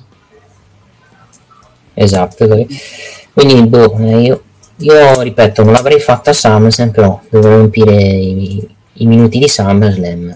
Ok, va bene, andiamo avanti, non ho altro da dire. Basta. Sì, vabbè, promo che serve a continuare questa faida. Vediamo cosa succede nelle prossime settimane. Riddle si riprenderà in tempo? Credo di sì, anche alla luce del promo che abbiamo visto a Sunday. Credo che già da lunedì avremo il continuo di questa rivalità tra Riddle e Seth Rollins. Sì, assolutamente sì. Magari la tirano anche lunga un attimino per far tornare Randy Orton, però penso che andremo ancora avanti per un po'. Esatto. Va bene, io direi di passare al penultimo match.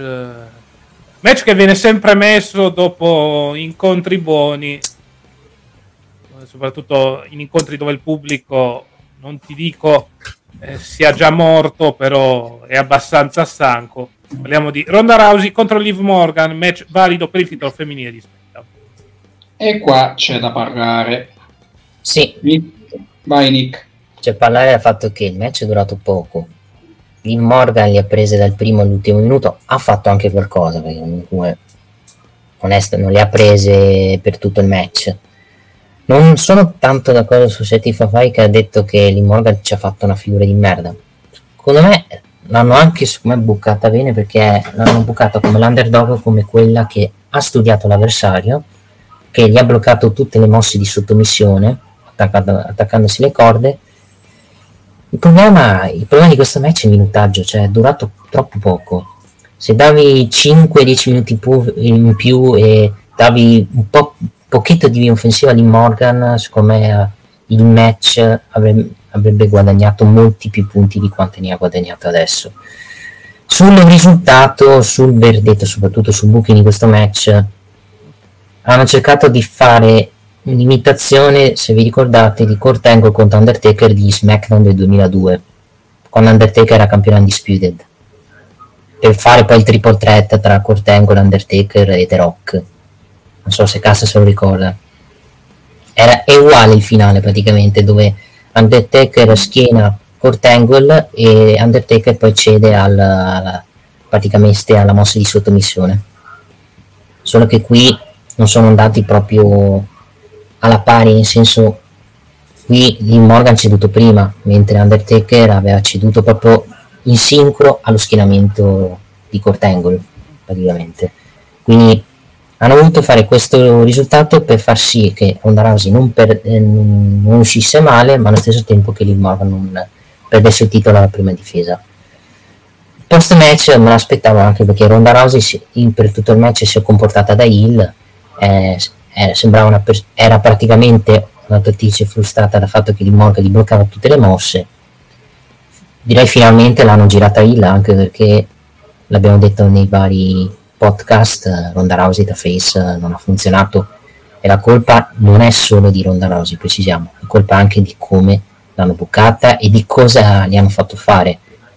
Perché comunque io do responsabilità 50 e 50, 50 alla WWE e 50 a lei perché comunque anche Ronda ci ha messo del suo a non farsi amare dal pubblico per i promo scazzati che ha fatto a SmackDown.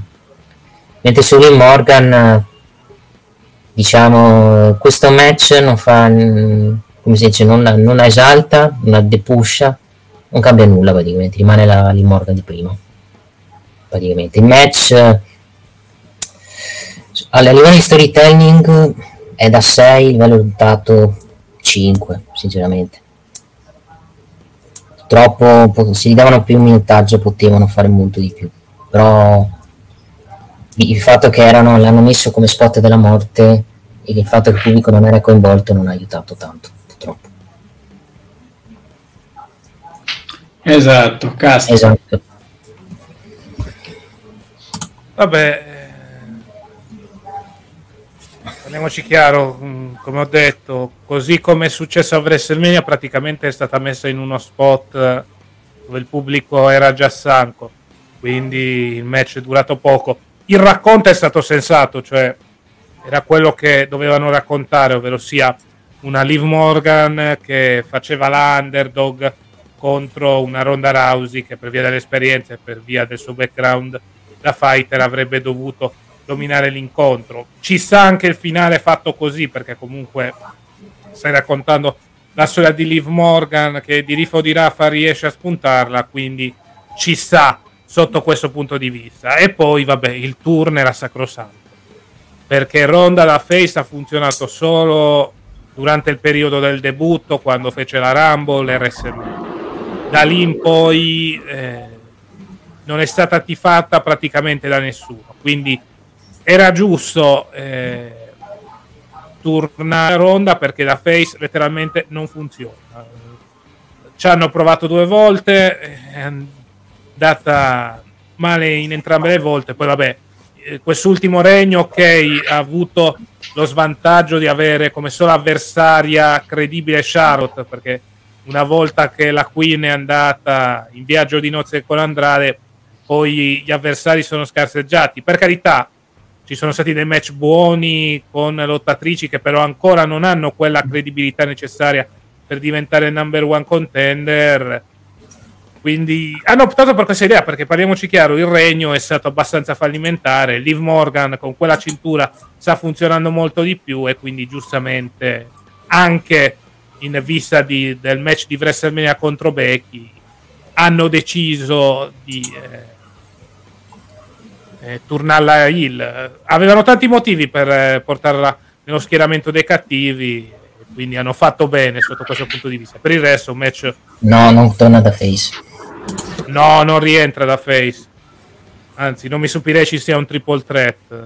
Charlotte, Liv Morgan e Ronda almeno per i prossimi eventi. Quindi ti dico, eh, match normalissimo, serve giusto finalmente a tornare Ronda. Eh. Sai, non mi stupirei se Ronda addirittura si piglia una, si piglia una pausa perché per capoarbitro... Secondo me dopo WrestleMania proprio non la vediamo più.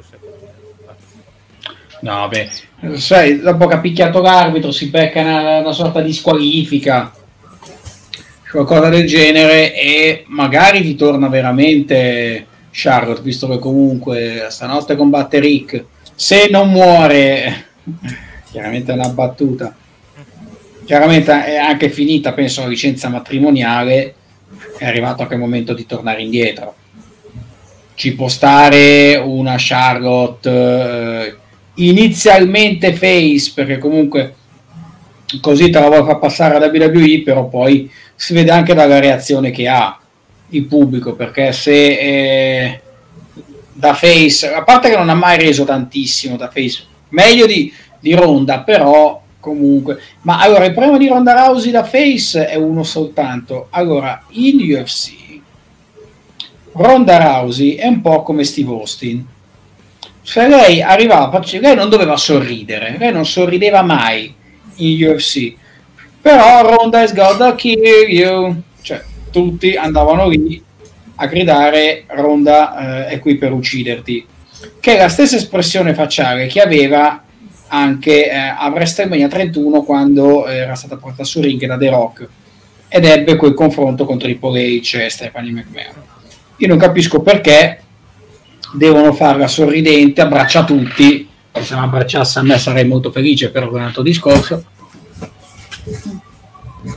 Però, boh, cioè voglio dire, non, non vedo perché non puoi tenerla da, da stronza incazzata che però cioè che, che, è lo stesso discorso che faceva anche Becky Lynch. Perché non puoi avere una Becky Lynch di qua e una ronda di là? Chiamale twinner più che Quill chiamale twinner. Che praticamente cambia il schieramento a esigenza. Cioè io Ronda Rousey e Rhea Ripley la vedrei molto volentieri. No non penso fa 6-8 mesi di stop Ronda allora non penso anche perché WrestleMania non è non so se è fra 8 mesi perché anche perché se deve tornare fra 7 mesi devi fargli vincere la Rumble di nuovo e non penso vogliono fargliela vincere di nuovo l'ha vinta l'anno scorso quindi, quindi evitiamo di rifare le cose dell'anno scorso. Eh ma bisogna anche vedere chi hai come personaggio da pushare. Chiaro eh, ora come ora se per i maschi c'è un chiaro favorito che è Cody, perché se mm. Cody riesce a rientrare, Cody è il favorito numero uno per la vittoria della Rumble. Femminile, per pensare adesso alla Rumble femminile, non saprei neanche eh, chi, chi potrebbe essere tra i favoriti. I nomi sono sempre quelli, ma più che altro per lo star power che hanno. Bailey, Charlotte, Ria, ecco, forse Ria Ripley le darei la, la cintura. Eh, pardon, la Rumble per, per comunque elevarla dopo tutto ciò. Sì, anche perché io in questo momento in una fai, eh, fa da manager Judgment e... Eh, bisogna, sono... anche, bisogna anche capire però come sta a livello cardiaco. Eh, certo, già rivederla lì vuol dire comunque bene sta, ma quanto? può eh, combattere? Eh, bisogna capire se ha l'ok dei medici. Se ha l'ok dei medici non mi spiego allora che fa da manager. Però eccolo oh, qua. Era ora. Noi. Era ora. Benvenuta, Daldone che si è addormentato in live ieri. Mica tu caghi il cazzo quando la gente dorme in live. Caghi il cazzo. Ma io sono gischianto. Dai, però avvisavo a Casta che ogni tanto staccavo perché il, sapevo no, del rischio. Sto, sto, scherzando, sto scherzando. Forse si è addormentato perché ha visto il bel gioco della Juve di ieri, ma un altro discorso. No, ma che Juve, lascia stare. Guarda, eh, io dico solo una cosa che no, io vabbè, ho chiuso anche per la running gag tipo ieri. Adesso, a WrestleMania avevo chiuso con Charlotte contro Ronda Rousey, ecco, ho voluto chiudere un attimo con Charlotte contro Liverpool. No, perché non so se Aldone ha visto la partita in concomitanza con SummerSlam, io non l'ho vista perché mi sono rifiutato vedendo come stava giocando la Juve. No, io, io... Stavo, io non stavo neanche bene, c'avevo la pizza ancora sullo stomaco, fate voi. Ed era buona, eh, solo che boh, non lo dicevi. Che pizza hai mangiato, scusa, che ti ha fatto No, stare? una pizza molto semplice, con la bufala e il... Buono. È buono. Eh, non lo so, boh, mh, mm, forse perché c'era vento No, no, molto buona. Per essere poi eh, il ristorante de, del Lido è anche buona. Non lo so, forse, forse c'era vento, avevo preso un po' di freddo, non lo so. Ci riproverò. Perché quando piove tira vento. Nell'inverno siamo dentro, quando c'è il sole a Candelora, nell'inverno siamo fuori. Che cazzo di ragionamento? Vabbè, vai Aldone, tuo, i tuoi pensieri su, su, questi show, su questi match e su quello precedente. Ma come ho scritto in chat, questo match fosse durato. Vabbè, io ho scritto 10 minuti, però 10 minuti forse sarebbe stato troppo. 5 minuti durato, poteva venire. 5 minuti, mi sono durato 4,50 adesso. Sì, è durato, è durato troppo poco perché io poi mi sono recuperato questo stamattina e, e il main event. È durato proprio poco, cacchio comunque 5 minuti in più non dico che poteva uscire un, bel capola- un piccolo capolavoro ma che comunque come l'hanno costruito Liv eh, non è stata mica sta nella cageria del vento? Mm? no è Altone che ha il ventilatore. Il ventilatore c'è, il ven- c'è un po' di venticello pure. Quindi non fai tu il venticello. No no no il venticello da fuori e comunque 4.35 era 4.35 il minutaggio sì Ah, perché comunque, come diceva Nick, eh, è stato abbastanza costruito bene con Liv che si era preparata, che ribatteva botta su botta le sottomissioni. Poi il finale mi ha anche ricordato, eh, aggiungo questa chicca, un incontro del titolo dei pesi massimi di una puntata di Raw del 2004 tra Edge, Chris Benoit e Triple H con chi? Edge, Edge Chris no. Benoit e Triple H. Chi? Chi è Chris Benoit? Non lo conosco. Allora, vabbè, c'è stato, anche il pare- vabbè, c'è stato anche il pareggio tra, proprio tra Shawn Michaels e, e Triple H, una puntata di Raw e poi si decise sì. per il last man standing da, che Steve Austin Rumble e finì in pareggio anche quello, ma quello non conta. 48, 48, minuti durò quello, se non mi ricordo male, un sì, bel polpettone. Si cartellarono per 50 minuti buoni.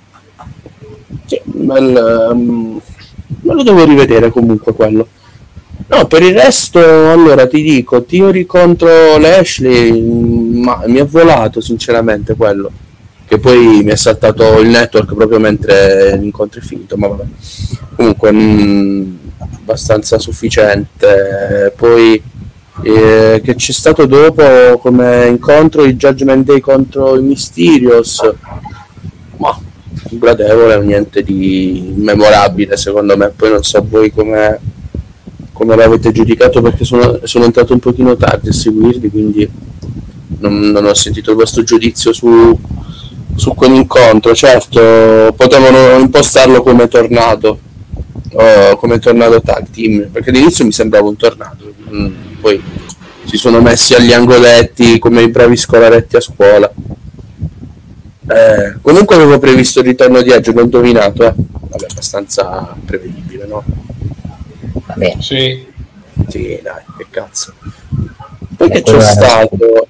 Ah, eh, sì, dimentico il primo match per il titolo tra le ragazze, non mi è dispiaciuto anche se quello di WrestleMania l'ho, l'ho gradito molto di più, tutto sommato, poi non so voi come...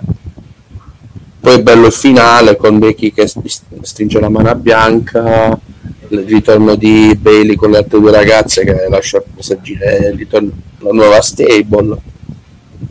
Eh, poi che... Vabbè sì, tag team tra... come si chiamano? gli street di uso ma sì. sempre una garanzia di, di, un buon incontro comunque quei quattro hanno raggiunto un'alchimia molto ben elevata dai un 6,5 7 che lo do tranquillamente e poi vabbè c'era un House e Riv Morgan c'era anche il segmento tra uh, Seth Rollins e Riddle Ah, eh, sì, non... dico, ma un po' gasa... Vabbè, mi gasa sempre il pubblico che canta la, la, dem... la music di... di Rollins. Però mi ha fatto, mi ha gasato Riddle come è arrivato tutto incazzato. Mi ha ricordato come ha detto Nick l'invasione di Rollins on takeover. Molto tripolecciano come, come cheat, come reference questo. Eh beh sì. Ma di McAfee Corbin avevi già detto l'opinione? Pat McAfee Corbin, uh, ma voglio dire, l'ho visto un pochino col fiatone eh, McAfee, non so voi. Però è pure vero che Corbin non è Theory. Cioè Theory sarebbe capace di farci fare un bel incontro anche a noi tre, anche a noi quattro. Corbin, eh, voglio dire, non è uno che ti può guidare eh, nel fare un buon incontro, però diciamo che McAfee il suo per non essere ricordiamo un atleta professionista eh, cioè un wrestler professionista perdono ovvio niente a che vedere con gli altri due precedenti incontri secondo me che ha fatto però. Mm-hmm. ah, eh, grande bocciatura il cambio della musica d'entrata ingresso. Grande sì. bocciatura. Eh, costa troppo eh, molto, sì. molto generico The Miz contro compro le buste dei Pokémon e mi faccio truffare, lo avete recensito? Sì, sì. Sì, io l'ho trovato molto bello e ho... sì. sono stato stupito della prestazione di Logan Paul. Avevo detto che questo match sarebbe stato forse uno dei match migliori della serata insieme al main event. Sì. sì, ma anche Logan Paul, pure lui per non essere un wrestler professionista, si sa muovere abbastanza bene nel ring. Poi The Miz è un gran worker ti fa fare abbastanza le cose in sicurezza, quindi ti guida, ti riesce a far tirare fuori delle buone cose pure lui. E adesso vediamo come, come camminerà sulle sue gambe. Mm. Poi. Poi cosa volevi dire? No, eh, penso di aver finito, sai Nick, perché ne- io vabbè ho concentrato in due minuti quello che voi avete detto in 45, in 45 cin- in un'ora. Sì, in un'ora perché siamo a due giorni, un'ora e sette minuti. e 30 secondi. Andiamo Esattamente. avanti. Infatti sto monitorando anche lo spazio di archivazione perché manca veramente pochissimo. Ah, ti stai riempiendo l'hard disk, eh? No, no, perché comunque qui mi dice che il limite è 50, ecco. Mancherebbe la bellezza di 43 minuti. qualcosa. Eh, Vabbè, dai, ci ce la- stiamo- ce la- ci stiamo, ci stiamo dentro. Ci stiamo dentro, dai, tranquillo. Signori, è il momento di parlare di Ruspa. Giusta, a casa loro, prima gli italiani, vabbè basta, non voglio citare una persona. Abbiamo scoperto che Brock Lesnar è un elettore del- di un certo partito in Italia, vai. Esatto, è amico di Salvini. Parliamo del last man standing valido per il titolo indiscusso universale WWE, il main event di questa edizione 2022 di SummerSlam. Brock Lesnar contro Roman. Direi finalmente sono riusciti a fare un bel match i due perché la prima non ce l'hanno fatta, la seconda non ce l'hanno fatta, la ter- ah, sarà la quinto, il quinto sesto match che fanno. E io dico cosa ci voleva dare una stipulazione di questi due, visto che i, ma- i match che hanno fatto erano sempre match normali.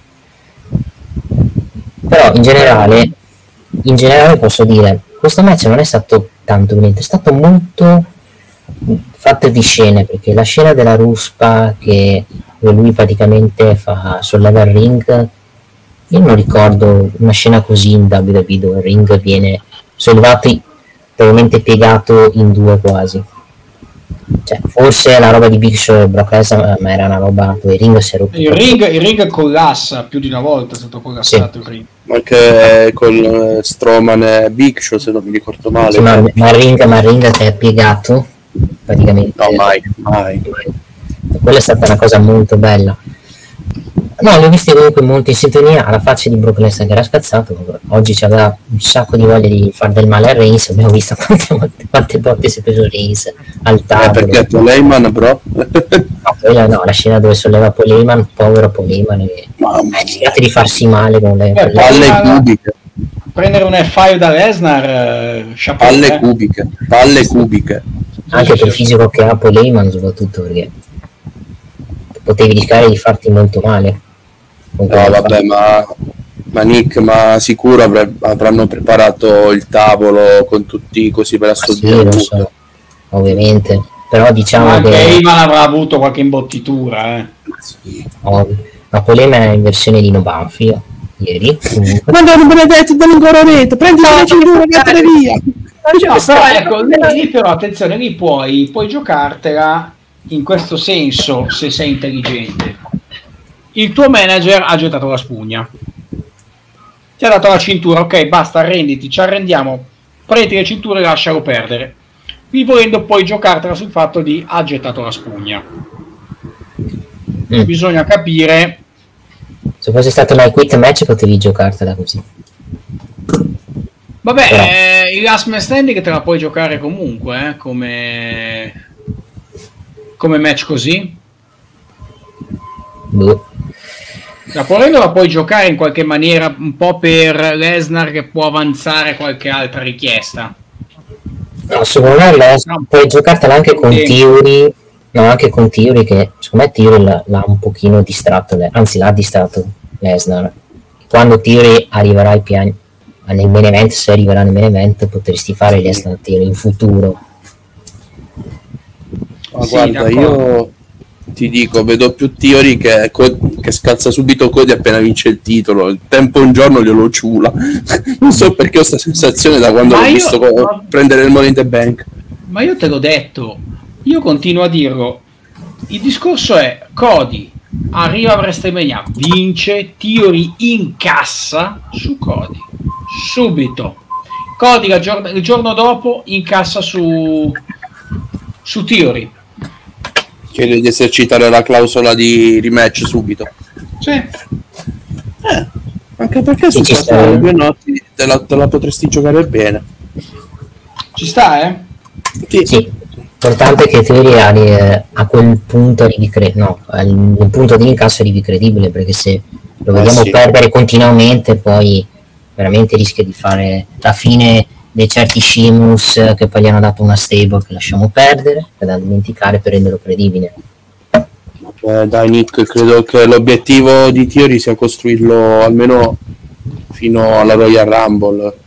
Ma lo spero perché, anche perché il Theory di adesso, ti ripeto, il Theory di adesso non è credibile per vincere il titolo. Eh no. Il Rischia di adesso la pot- fine di Randy Orton, quello del 2004. No, Ha potrebbe perdere pure Theory. con Nakamura. Ha Sì, fatto bene Theory a farsi, a farsi vedere anche perché ha rotto il cazzo quattro settimane. Ah, io incasserò, incasserò, incasserò. Ok, l'hai fatto. Perché cazzo serve arrivare con un altro arbitro? Me lo devi spiegare, però va bene. con l'arbitro che eh, tarantolava per seguirlo. Vabbè. Fantastico. Però ok. C'è stato, ci stava come ragionamento, però adesso vabbè, vediamo un po' chi come la gestisci. È chiaro che eh, Drew McIntyre è, è anche lì. Drew McIntyre siamo sicuri che perda a Cardiff? Boh, Mm, dipende se hai non me lo vedo. di- di- dipende se hai delle grandi alternative per Reigns in Arabia Saudita perché Reigns dopo quel match sparisce e lo tornerà in Arabia Saudita Oh, l'hai già, fa- l'hai già fatto Goldberg a Goldberg. casa È sempre una seconda volta. Gol. Eh, se fanno Roman Reigns Goldberg casta se lo fa in live reaction se lo vede lui solo lui Vabbè, è un, venerdì, è un venerdì pomeriggio, quindi ci può anche stare. no è sabato è sabato viene. vabbè, se- Tanto 3-1 Sinner nel secondo. dovrebbe essere un sabato Crown Jewel cioè due No, Jewel lo fanno di venerdì perché eh, per pigliare Sicuro? il, gio- diciamo, il giorno del- di festa è venerdì di solito. Sicuro? 5 novembre è? Quando è? Aspetta. Adesso guardo. No, è di sabato in verità. Ah. Cosa c'è? Monza Juventus quel giorno lì, se non sbaglio. No, Monza Juve credo sia anche molto prima. Adesso te lo dico. anche. È ottobre, ma qualche settimana, penso il 20 ottobre. No, 18 settembre. Addirittura. È prima, molto prima. Allora, eh, devo vedere il calendario. Cosa c'è il 5 novembre? Magari vanno in in- Magari l'ultima settimana prima del mondiale questa. Quella È di la penultima. l'ultima. È l'ultima o la penultima, sì. credo sia la penultima, adesso vi dico. Però dove la Juve dovrebbe giocare in casa, se non mi sbaglio. Tanto Alcaraz veramente eh, sta affondando. Porca miseria, c'è Juve Inter il 5, no- il 7, dal 5 al 6. Uh, Bello. Ma penso se lo mettono durante il pay per view, cioè durante il Juve Inter. beh, se, guarda perché c'è il- l'elenco delle partite. eh. Eh, ma non ci si sanno gli anticipi posticipi. Credo di sì. No, fino a novembre no. Vabbè, comunque Vabbè, andiamo avanti. Allora, possiamo dire che questo è il eh, potenziale match dell'anno, almeno per la WWE fino a questo momento? Diciamo che se la gioca con Cody 7 di Cell. Se la gioca, diciamo. Anzi, anche, anzi, Cody 7 è forse molto meglio anche per quello che hai raccontato con il problema di, eh, cos'era, non so, alla spalla, Sì, al alla bicipite. al 4-1 Sinner. al bicipite. Sì, sì. Alcaraz lo, lo vedo male. eh. Quindi, Sì, no, per il problema del bicipite, lo strappo pettorale, quello sì. Però per crudeltà, per devastazione, eh, io me la- voterei per questo. Sicuramente il miglior last man standing degli ultimi anni. Sì. Sì, poco ma sicuro sì, perché un altro Last Man Standing bello non me lo ricordo. E adesso ci sto pensando qual è stato l'ultimo Last Man Standing che mi è piaciuto perché quelli che hanno fatto o sono finiti per no contest o hanno avuto un finale molto discorso. Ma recentemente non ce n'è stato nessuno, se non mi ricordo male, no? Porca mi... Eh, no, ce ne sono stati veramente pochi. Cioè, l'ultimo che mi ricordo era Sina Wyatt di Payback, ebbe un finale brutto anche quello. Mm, sì. C'è una stipula che viene usata molto poco. È stata usata molto poco nella PG era, eh. C'è. Gargano contro Ciampa in. Fecero. Può darsi, sì. Se fosse l'elenco dei Last Man Standing che hanno fatto, fosse il sito dove ci dice l'ultimo Last Man Standing sarebbe bello, ma non c'è purtroppo. Comunque, casta. Pensiamo sul match. No, è stato sicuramente Tanto io un muto buonissimo Aldo match. perché ovviamente Eh, si sì. sente la galleria del vento. Aspetta, mi butto io, mi butto io. Mi... Io. Vai. Sì, eh, è stato un buonissimo match, lo metto sicuramente tra i match dell'anno. Cioè. Volevamo morte e distruzione, ecco, vi servita morte e distruzione. Cioè, l'entrata di Lesnar con la ruspa vale già da sola il prezzo del main event, però anche tutta la storia che hanno raccontato dietro. Finalmente un Brock Lesnar contro Roman Reigns fatto come eh, Dio comanda. Un match fatto bene con questi due che si cartellano per tutto l'incontro e soprattutto eh, creano un devasso in mezzo al ring. Tra l'altro c'è una bellissima perla di Michael Cole che praticamente sullo schieramento finale implora l'arbitro di, Sì. esatto, di Sì, contare ragazzi. il 3 perché veramente è stata distruzione, distruzione in tutti i sensi. Quello che doveva essere finalmente è stato e credo che sia il finale migliore per un match, per una rivalità del genere.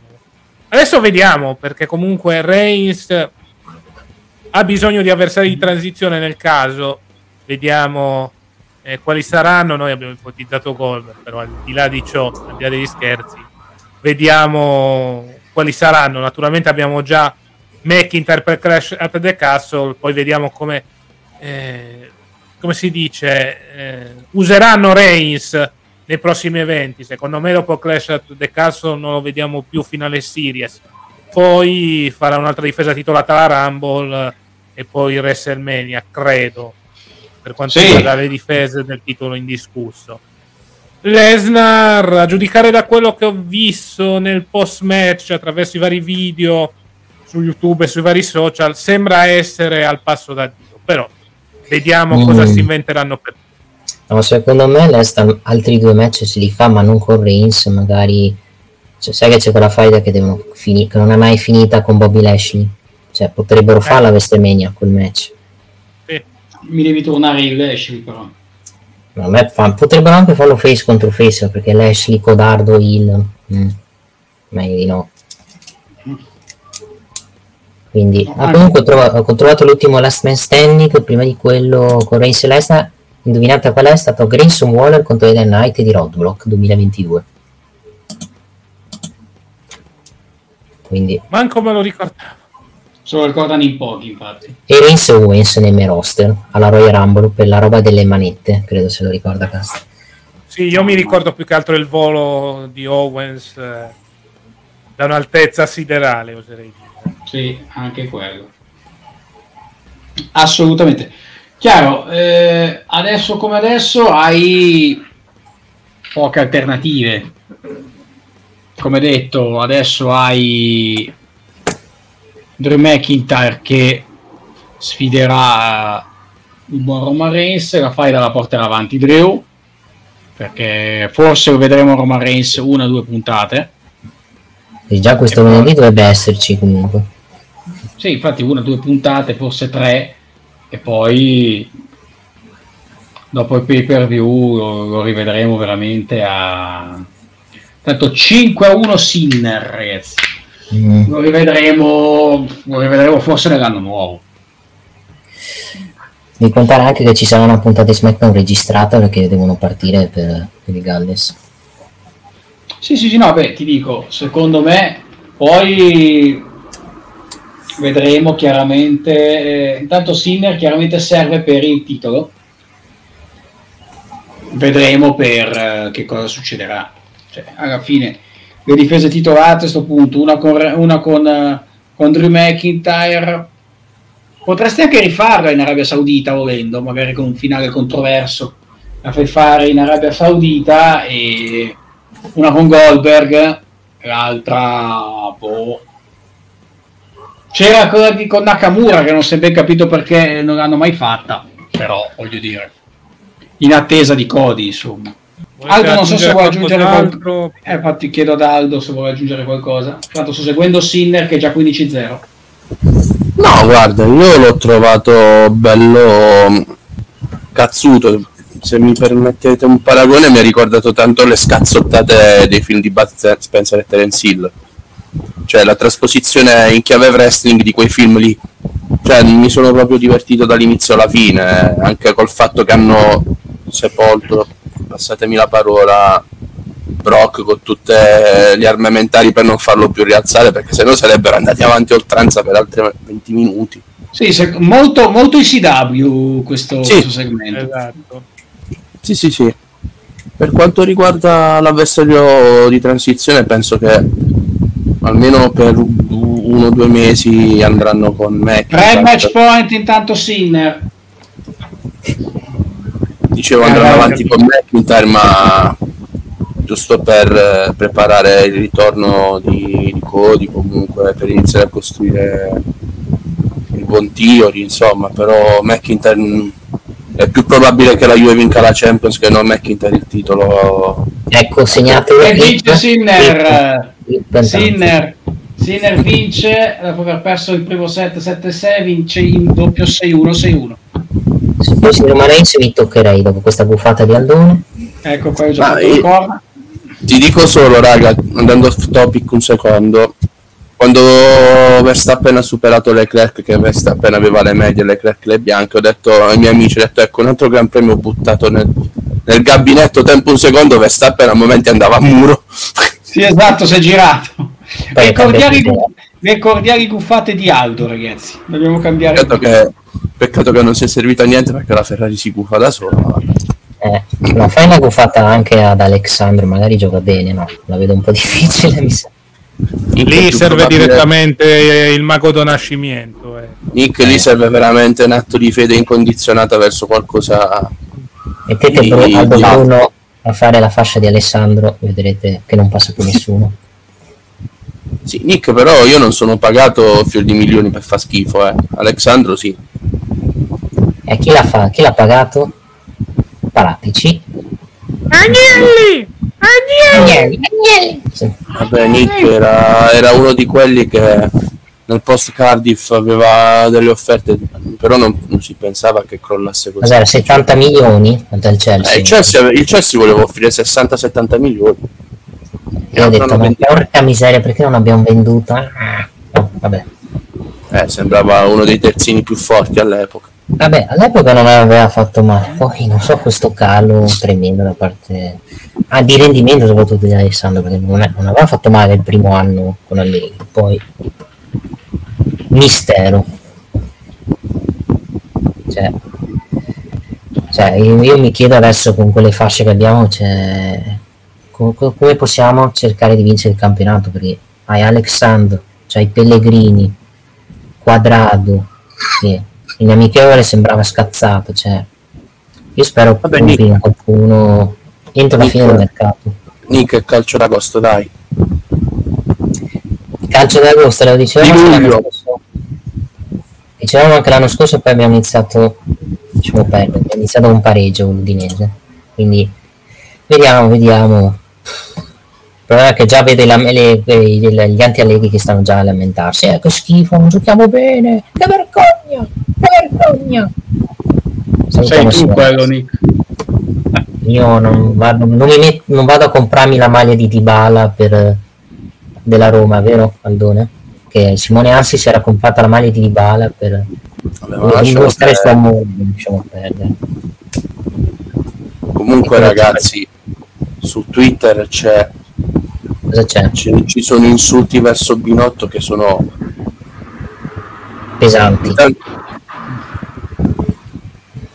intanto il vaiolo delle scimmie lo hanno chiamato vabbè non lo posso dire perché è una No, parola no, no, no. no, no, no, vabbè mandate su Twitter lo trovate Sì. andate su, andate su Twitter e L'hashtag, lo ma trovate l'hashtag è binotto out. L'hashtag. Eh, vabbè. Ve lo scrivo Ma solo in chat prendi? ragazzi Ma chi lo prende? Il problema è quello. Non puoi Eh, andare a prendere nessuno con il discorso del gardening, quindi... Oh, eh, Ecco, l'ho appena letto e mi dissocio da quello in chat, ma vabbè. no vabbè no ma sono vergognosi È vergognoso, sì. Vabbè. Vabbè. T'ho detto, t'ho detto Alan, fossi in Leclerc manderei a fanculo la Ferrari e andrei alla Aston Martin aspettando che si ritiri Hamilton. No. Ma Leclerc è, un, sig- è un signore, non è, è un signore, non... Certo, se continuano a fare le strategie su- del cazzo a lui per favorire l'amichetto di Rueda, voglio dire, e della Banca Santander. Eh. Vabbè, comunque ragazzi, direi che ci possiamo fermare qua. Sì. Sicuro? Sì, anche Abbiamo la perché- risposta definitiva? Vuole andare avanti, eh, dottore? L'accendiamo. E beh, credo siamo giunti alla conclusione, anche perché se non ci cacciamo noi, ci caccia direttamente StreamYard. F1 with Carolina, io direi che è il canale a cui dobbiamo fare il ride. Sì, ricordiamo gli appuntamenti. Tu domani ci sei, Alan, oppure sei... No, no, domani no. Ho detto. Quindi martedì ci vedremo con Cassa vs Juventus, mercoledì la My Rise più GM Mod, perché iniziamo la GM Mod, WWE 2K22, poi eh, giovedì Cassa vs Metal Gear Solid, dove cercherò ancora una volta di far fuori l'elicottero, Eh, venerdì poi il processo, perché ci sarà puntata speciale dedicata all'inizio del campionato. Come venerdì? Venerdì. Qui tu l'hai Eh, messo, sì. eh, vabbè, perché l'hai messo. Praticamente av- avremo dei giorni di buco, ecco, che naturalmente riempiremo con gli eventi sportivi. Buco? Comunque il lunedì 8 agosto. Va bene. Naturalmente credo ci sia la MotoGP settimana prossima, giusto Alan? Domenica abbiamo il Gran Premio di Silverstone della MotoGP e poi la gara IndyCar alle nove e mezza di sera proprio nella Music City di Nashville. L'anno Molto, molto scorso vi dico solamente che la gara è iniziata alle 10 di sera e finita alle due e mezza di notte, complice quattro caution e due bandiere rosse. Che bello. È È successo, successo di tutto al contrario di tutto. Esatto, è stata la gara più pazza della, della stagione. Esatto. E poi eh, per il calcio ci vedremo il 10 con Real Madrid Eintracht Francoforte e soprattutto dal 12 seguiremo la Serie A. Naturalmente con un piccolo antipasso dedicato alla Serie B con la partita tra Bari e Parma. assolutamente novità di quest'anno seguiremo la Serie B Cazzarola e come che sarà benci la Madonna Comunque ragazzi, prima di chiudere, Sì. facciamo i complimenti alla nazionale inglese femminile che è riuscita lì dove i maschi falliscono da una vita al primo colpo. esatto è quello, che ho detto anch'io quindi Casta già è andato a sciorinare tutta la rosa della nazionale tedesca poverine piangevano Casta Esatto. io andrei a consolarle Ma raga, ma avete visto quando una tedesca stava piangendo, un inglese è andato a consolarla, l'ha mandata al fanculo, vattene. È andato, no, vai via vai via ah! Vattene via, non ti voglio E vedere. meno male, e meno male ragazzi che hanno vinto sta finale e non quella dell'anno scorso. spiace Che di questa finale non frega, frega cazzi a nessuno, insomma. insomma erano 50.000 persone a Wembley L'anno scorso erano 80.000 e sono rimasti col calippone. eh, oh, oh. Io me Calippone lo ricordo mano. molto bene. Esattamente, con la coppa e il calippone. E vabbè, va bene ragazzi. Ce Detto l'abbiamo- questo, io ero Cassa e con me ci sono stati Aldone, Alla prossima, stay tuned, stay click. Nick, Grazie a tutti, grazie anche per questa lunga maratona. Ringraziamo anche i nuovi iscritti che ci hanno portati vers- vicino ai 200. Li ringraziamo. Stay tuned, stay click anche da parte di Nick. esattamente. La, la mia spalla, la voce del motorsport per quanto riguarda The Click, uh, ladies and gentlemen, the one the only, the commissioner Alan Socco. Oh, grazie a tutti voi per essere stati con noi. Ringraziamo anche Alessandra per Buonanotte Classica, Miriana per la, la sfida di League of Legends della mattinata di oggi, ma soprattutto il Deus Ex Machina di questo programma, il buon casta che si è sorbito l'acqua a lunque. Assolutamente. Grazie a Casta, grazie, grazie, grazie. Grazie a voi più che altro per la compagnia, grazie anche a Formula 1 99 che mi ha fatto molto divertire sabato scorso. Un gioco dove le scorciatoie sono legali, bellissimo. Sì, sì. ci, riprovava, ci riprovava F1 2021. Wow, Callo, wow, Callo, sono in pole position. Esatto. Senza chance con Bonaldone a invertire le posizioni è uscito lo spettacolo meraviglioso. Esatto. Detto questo, grazie a voi ragazzi per averci fatto compagnia e per averci seguito in questa lunga maratona. Ringraziamo anche i nuovi iscritti. Detto questo, speriamo rimaniate con noi e soprattutto seguite eh, i nostri social su Facebook, Twitter e Instagram e i nostri canali YouTube con The Click e la Chiesa del Wrestling. Quindi grazie a tutti. Ci vediamo alla prossima e soprattutto sei, sei click. Ciao. Ciao!